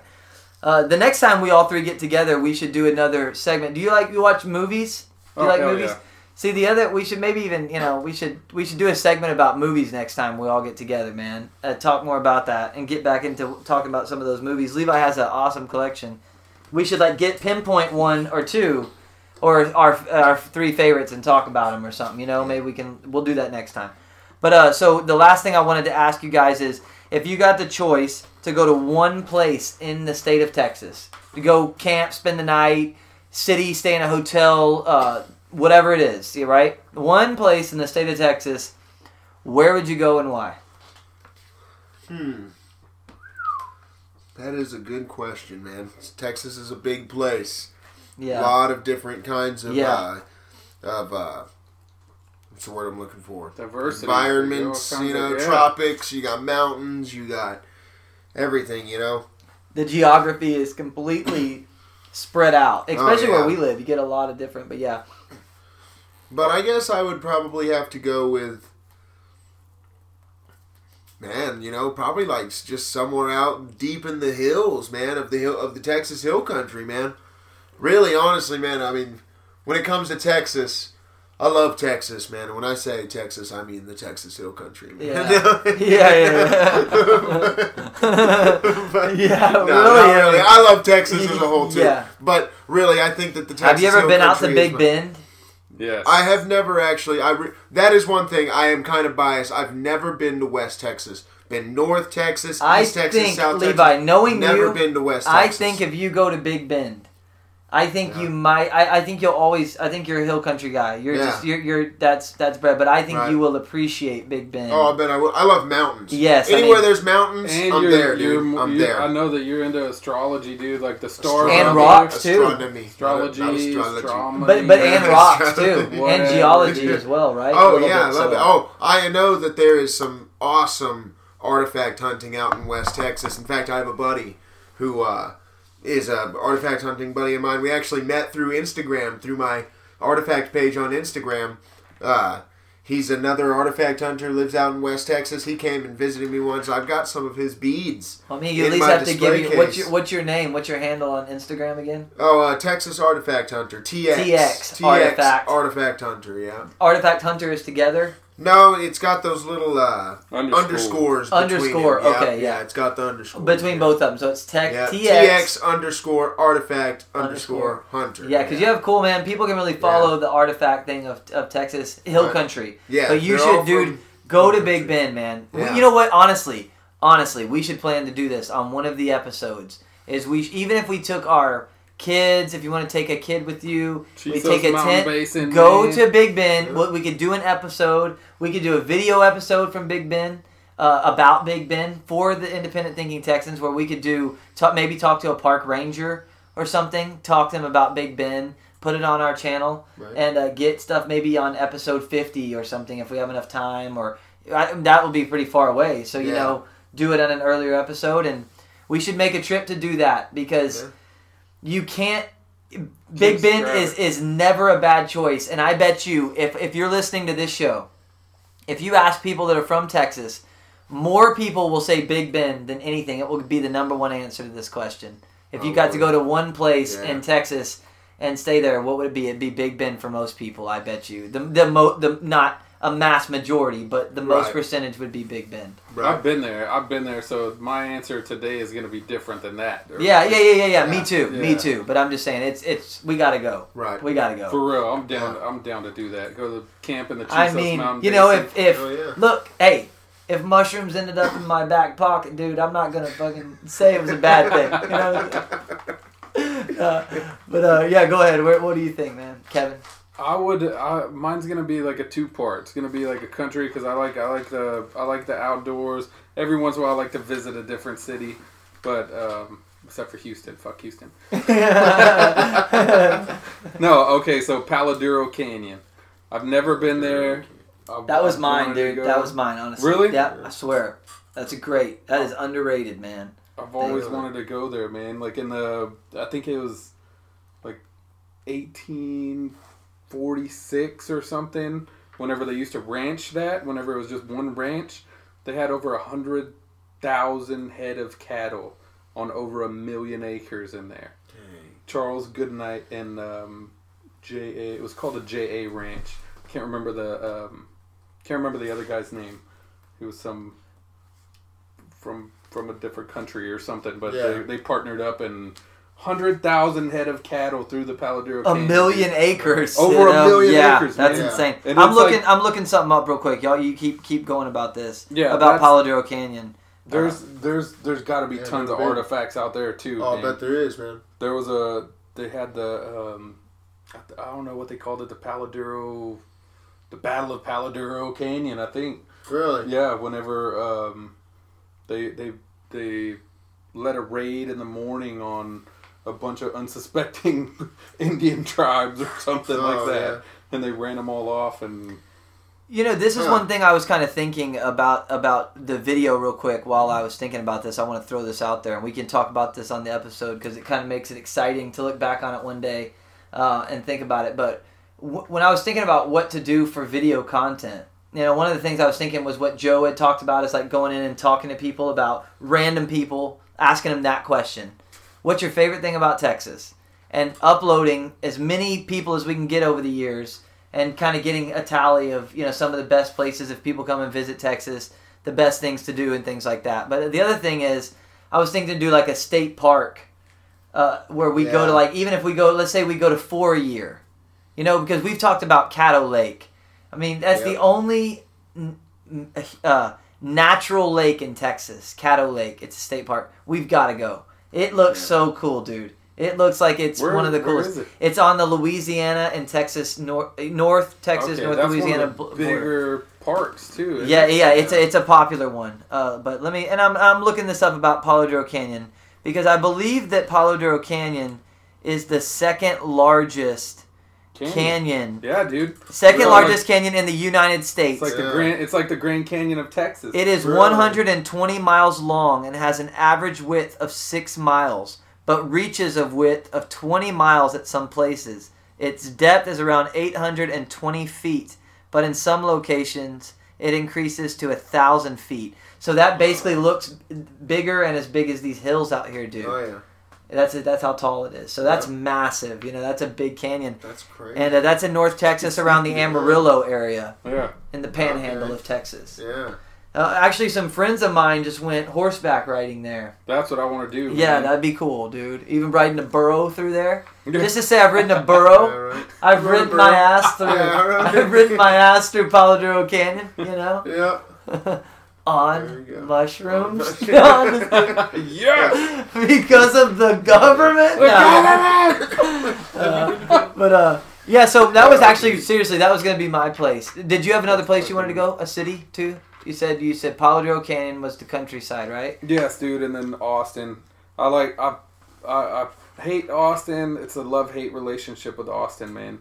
I love it and I hate it, but I've been wanting to go back to Eeyore's birthday festival. You know, Eeyore from Winnie the Pooh. Yeah. hmm They have a birthday for him every year because nobody Really? showed up to his birthday on Winnie the Pooh. Oh, So it's like a, it's been going on for like fifty something years. dude. really that's Yes. pretty That's cool. a great man. day. Yeah, that's Oh, fun. cool, dude. Sounds like something I'd show up to. Yeah. It's you know what I'm amazing, dude. I've, I've been to it. I've been to it once, and there's like fucking drum circles everywhere and hippies. Another and- day. You know, I You never know, did that. You know, here we go again. Here we go again. it's Probably No, not going to yeah. be a good one. That ex- that experience, I can't remember how old I was, but that experience at Eeyore's birthday festival fucking changed my life. yeah. Really? Yeah, Yeah. Like, Yeah, they my have a lot of cool stuff. Austin, It's Austin life has ACL and um, some of the most historic venues in the world, man. Uh, really, honest to God, even still to this day. And great musicians. I know a lot of great musicians that live in Austin, young, old, in between.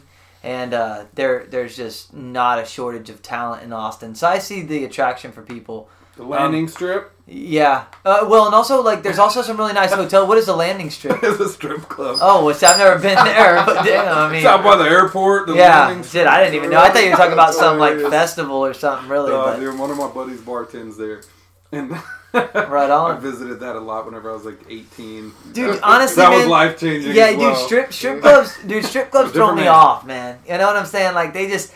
That I, it just throws me off. I can't go in there and be comfortable. You know what I mean? I just wasn't- can't. I I'm didn't not I knocking comfortable. it. Yeah, yeah, yeah. No, I get it. I get no. I'm I was just saying. 18, dude. Yeah, fucking, yeah. I, I went into one when I was about the same age, you know, and like my friends were always like into it more. Like they're like, "Yeah, let's go. We can go to strip club." And one time I decided to go with them, dude. And like I went out and waited in the parking lot, dude. I just I felt weird, dude. You It know what I'm is saying? It weird. It's felt fucking very me. weird. Yeah. I'm- Yeah, I, I, I brought that up because my friend bartends there, and I went and I was like, "What the fuck?" Like I'm Kevin Harper, small town, grew up in a little bitty town, Yeah. like 600 people. I don't belong here. got my driver's license and fucking went to Austin. Like Yeah. That's- yeah, that's not like that's not good. yeah. I I was mean, this Yeah, little like humble, and my friends were always joke like. Oh, dude, you're like the most humble guy that I know. And You're like, I'm what scarred. the fuck does that Yeah. mean, man? like I'm scarred for life, dude. And I go in, and he's like, "Yeah, dude, it's okay. You can come in. You're 21." And I was like, "Yeah, I'm 21." I look like I'm fucking 15 in there, like yeah, just out of Frozen, place. yeah, no, exactly, yeah, dude. yeah. Like fucking, I, I wasn't comfortable, but that's like a life memory of mine. That's like, holy shit. Like, Well, I remember even Yeah. being there, and like I know that, Right. and looking back on it now, I guarantee you, especially the people who ran it and like worked there, they knew like I was super uncomfortable. You know, like I didn't know that I was probably showing that, but I, they were probably like, "Look at this kid," you know, he's freaking Yeah.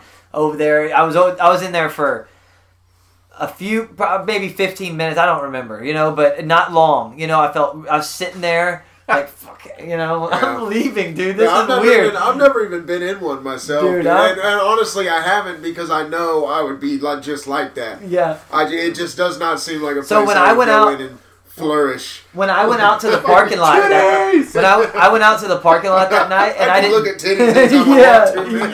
yeah, yeah, yeah, yeah. Times have changed. Well, you know, no, back then it wasn't that easy, bro. You know. yeah, I'm 34 and married, Yeah, bro. Like yeah. 18, For like 18, I was. No, it was definitely like Yeah. I mean, it was definitely like a, an experience that I mean, you know, I signed up for it. I knew I was going there. It's not like they tricked me into going there, you know. But uh, yeah, no, it was it was crazy, dude. But uh, so I went outside that night, and uh, I didn't ever really smoke anything. Really, I didn't even really smoke weed back then.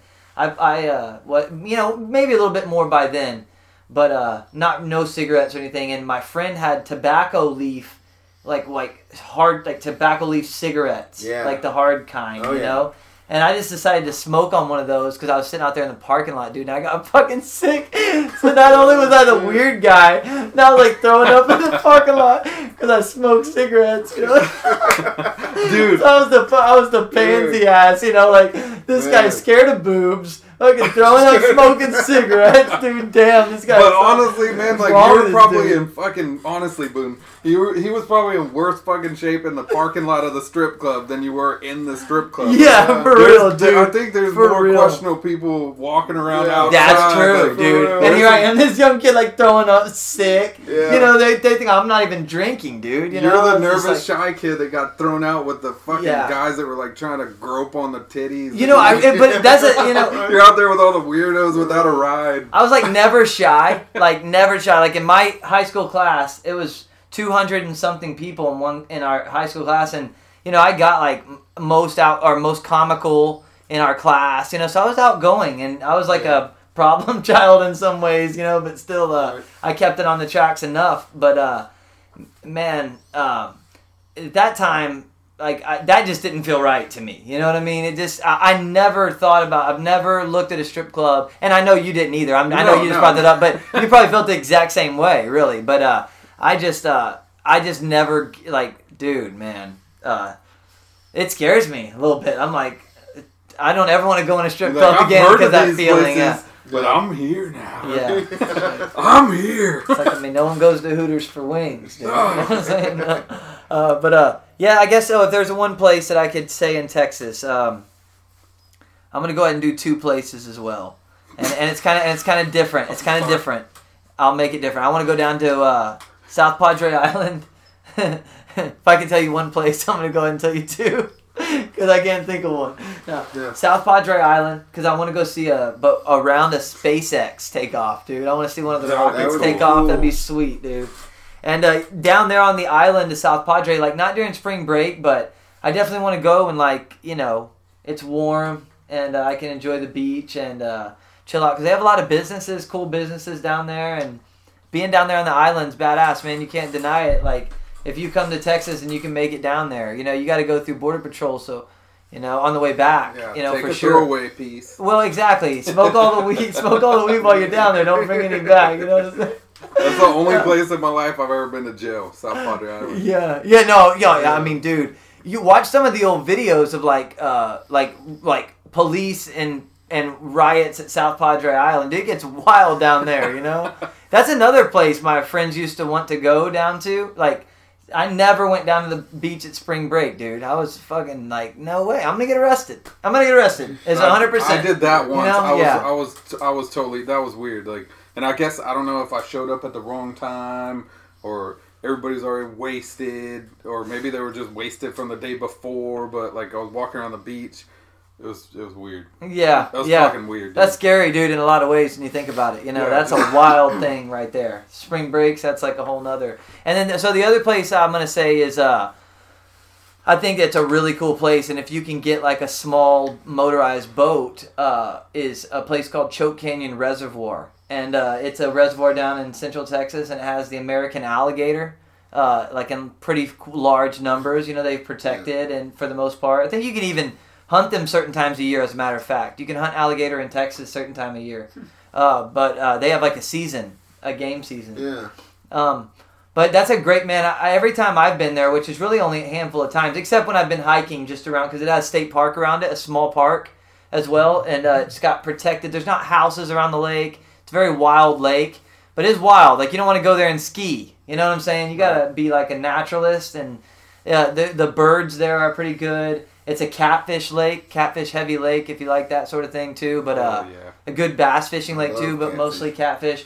And uh, the alligator, man. If you can find alligator slides, alligator nest, and just want to see an American alligator, you have a good chance of seeing one down there. And I think that's just really cool, dude. And that's kind of a uh, Does it open Yeah. up like into the coast or something? Like, uh, no, Like it's, it's pretty close. Um, so Choke Canyon comes from the Nueces River, I believe. Uh, three canyons Yeah. over, I believe, and it might even be. Oh no, it's th- it's three rivers. Three rivers, right? So yeah. it- all Yeah. three of them come in.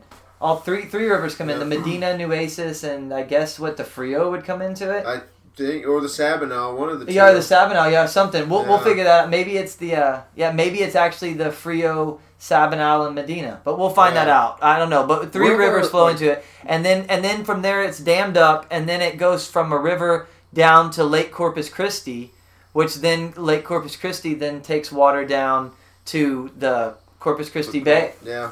I went. So where to, the hell did the alligators I come went to from? Corpus just this weekend. The Do it. Alligators. So the They alli- came yeah, From like nature, man. yeah, really. Well, I think I think alligator have probably been in Texas Yeah, longer than humans have, Texas, most dude. likely. Yeah. No, yeah. The American Alligators alligator, from Texas, yeah.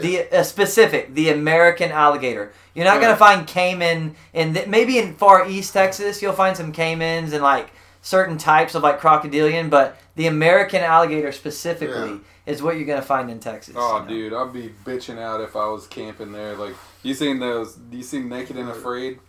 Yeah, I've where watched they just drop you off and I then know you what that gotta is, fucking yeah. swim Yeah. across Uh-huh. this lake to go to your extraction point. Like, you Yeah. put me in some fresh water where there's fucking alligators, dude. I'm bitching out. Like, I'm out. Yeah. I'll tell you No, what, dude. When I'm no, there no, hiking, no, when I'm there yeah. hiking, like my my awareness is a lot higher than when I'm like at Lost Maples or Garner or or, or Enchanted Rock because Yeah.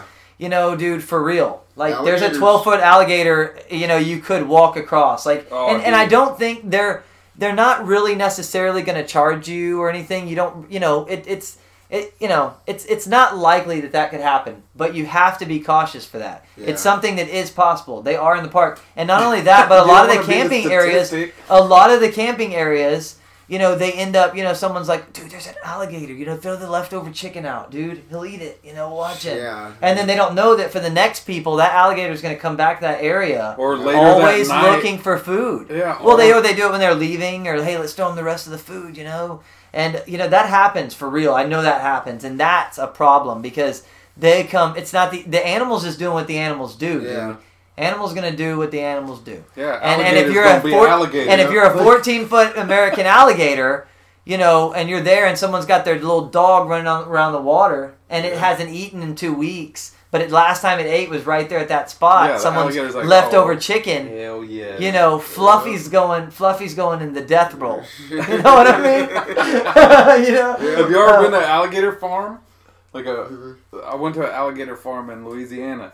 Damn, dude. Fucking. that sounds intense. Oh, you know? badass, dude. Yeah. These alligators are huge. And then you get the trainer that's out there, and it's almost like a Joe Dirt film. Like you go in and you're like, oh fuck yeah, and everybody's there for the same thing. Like here to watch them feed the alligators. Yeah.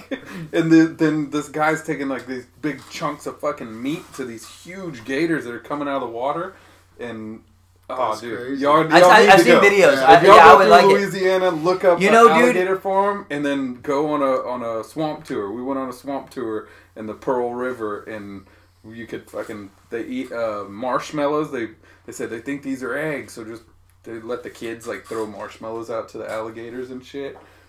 No, it's crazy. It's cool, man. You know, I'm actually going on a trip. I leave this Saturday, and I'm driving up through. I'm going to be going through a lot of states, uh, and I, when I come back, I'll talk more about it. We can we can talk about it and what I you know what I experienced along the way. It's going to be fun. Right. But on the way back, I'll probably be stopping maybe in Louisiana, and if I do, I want to look for far are you something like that. Are you going? I'm going all the way up to Pennsylvania. Pennsylvania. So the states I'll be going through before I go, I'll say it on here so we remember, Yeah. and then the next episode we can say I'll tell you what what really happened. Right. so I should be going through Texas all the way up to Texarkana. I'll be going through Arkansas. Be going through a little part of Tennessee.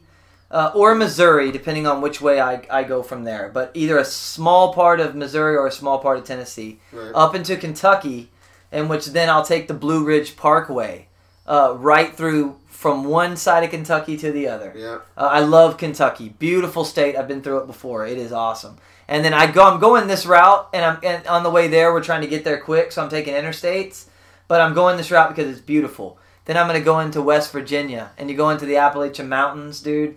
It's uh, you know, in that in that uh, John Denver song. Yeah. Yeah. West Virginia. Yeah. Yeah, Blue Ridge that, dude.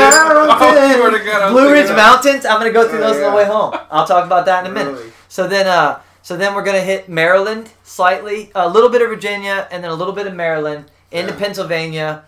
We're home for a little for a couple of days. We'll stay in Pennsylvania. Then on the way back, coming all the way through Virginia, and then through the Blue Ridge Mountains in uh, the Carolina side, right around the Carolina Tennessee Oh, border. And there's actually a place called Boone, North Carolina, that I just have to drive through. You know, it's like, damn, this is my chance. You know. Right. And we'll probably try to be around Asheville by the first day, North Carolina. And then uh, come through the northern Georgia where the Appalachian Trail starts. Yeah. And that's when we'll start to head around Atlanta I don't want to go through Atlanta. I'll go around it just because I don't want to hit traffic and stuff. And then I'm going to start heading southeast, and I'm going to come down to the coast and drive the coast home. And that's when I'm going to try to get to Louisiana and stay at like a hotel in Louisiana on the coast somewhere. And maybe if I wake up and could take my son, I don't know if I, how tired I'll be, but if I could take him over to see like an alligator Dude. on a farm, I might try to do that for dude, real. dude. Take him on the alligator farm. They, it's like an actual farm, like a gator farm. Like, like you would go around here to like a, I don't know, like a cow farm or something like Yeah. that. Like, I They- can't- They, I- got, they just oh, farm they're like, gators. yeah, they're fucking, Yeah. they're enclosed in cages, and you could walk. Are they farming paths. them for like to sell for like uh like their skins and stuff like that? Yeah, I think so. Like Yeah. little gators, like uh, alligator heads and Yeah. Tail gator for, meat. for yeah, yeah. meat. Yeah. Yeah. Trinkets. You know, little little um Yeah. little mementos you Uh-huh. could take from Guys- travels. Yeah. I must say this has been. I got a- a, I did I got like a I, little, I got two of them. I got a house, little dude. baby alligator head. I was Yeah. like, fucking cool. damn, man. damn, I gotta take that. You know, can't let it go to waste, man. You know. Hey, dude, uh, whenever you go through Kentucky, um, I, I believe that's where Knob Creek is, right? Knob Creek, Kentucky. You Yeah. ever heard of the? Yeah. I think Kentucky guys do a The lot whiskey. of Texas Yeah. shit. Like, yeah. Oh, the whiskey distilleries, even in Tennessee too. Yeah. Jack Daniels, man. Uh, I've wanted to go there. and, But have uh, you ever heard of the Knob Creek Gun Festival? Oh no, no. I haven't. Uh-uh. You'll have to look that Damn. up, dude. Like, Wow. Like I've always, I've, I've always heard of Knob Creek Gun Festival, and I looked that up on YouTube one time.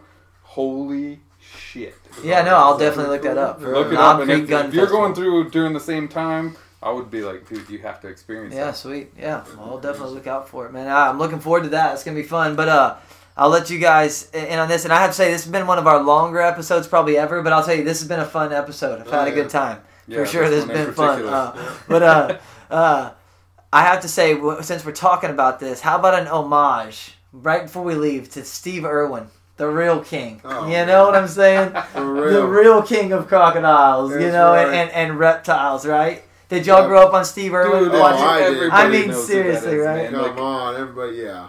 Right, dude. I mean, he was, dude. you know, he had it going on, man, I for real. remember the news. I remember exactly like where I was and like watching the TV when I when it, He they, passed. yeah when they yeah. when he passed, man, it was just like a, oh my god, Well, that's like, unbelievable, dude. And then how it happened, the fucking. Yeah, stingray, like manta ray, yeah, No, it yeah, was, man. But his son now is uh yeah, man, yeah. I don't know if you've, been, yeah, if you've like kept up with his kids. Yeah, I have, I have But, actually. man, Recently, they I are- came across they're filling something. his yeah. shoes, little man. They're filling Sure. his shoes. And and they still have even his wife has kept that kept the, the Australian zoo open. Yep. You know, I used to that used to be like a dream of mine is to go over to Australia Oh, and check out too, that dude. zoo. You know, Me that's too. like I just love that preservation, like rehoming them and like t- you know, dude. I don't know. It's just a that whole thing is cool. That whole story is. It, un, I mean, untimely death. I'm not saying that's cool, but uh, you know. He left a, a great legacy, and, Yeah. and that's what you live for, regardless of how many years you get on this earth. That's what you live for, dude. I would say, right? So Yeah, like, like huge a- homage to that guy. Like I wouldn't be as as interested in like uh, talking about Choke Canyon and going and seeing an American alligator and having a passion for just seeing it because I used to watch that show. You know what I mean? Like for real, that gave me a lot of passion for nature and like Yep. respect for it. Dude, you know who else? Just real quick, gotta mention Yeah. this. You know who Go else I, I grew up on? Marty Stouffer, Wild America, man. I didn't Did you ever really. watch No, that no, not really. No, Watch man. the movie. Yeah, the, Wild yeah, they did make the movie. No, I, I used to watch the show when I was a kid, man. Now, and then uh, what is yeah. it again? Say it again. Marty Stouffer's Wild America. Okay, yeah. Yeah. You could probably check it out come on Used YouTube, to right? come on like PBS or something like that on TV. It- he- And, he's uh, st- like you can still find it today on YouTube Oh, or something. yeah. Oh, you can yeah, find sure everything you on there, yeah. right? Axel still watches the movie, man. Like he, he'll, Yeah. loves watching Wild America, the movie. Yeah, Yeah. the movies. Yeah, they made a movie with uh, what Jonathan Jonathan, Jonathan Taylor, Taylor Taylor Thomas. Thomas. Yeah, And it's just about like going at just what it says. Just like what we're talking Yeah, about, like Wild going America. to these places, and then but this guy was like one of the first to take a camera, right? right. He was like the the first like nature documentary guy who like went out and filmed animals just living. You know, like he was the he was the guy who like broke the ice on all. Yeah, sweet. Sweet. Yeah. Well, right on. Anything Yeah. else you guys want to say to end it or what? The government. we want to say thank you so much for listening to our podcast, The Independent Thinking Texans.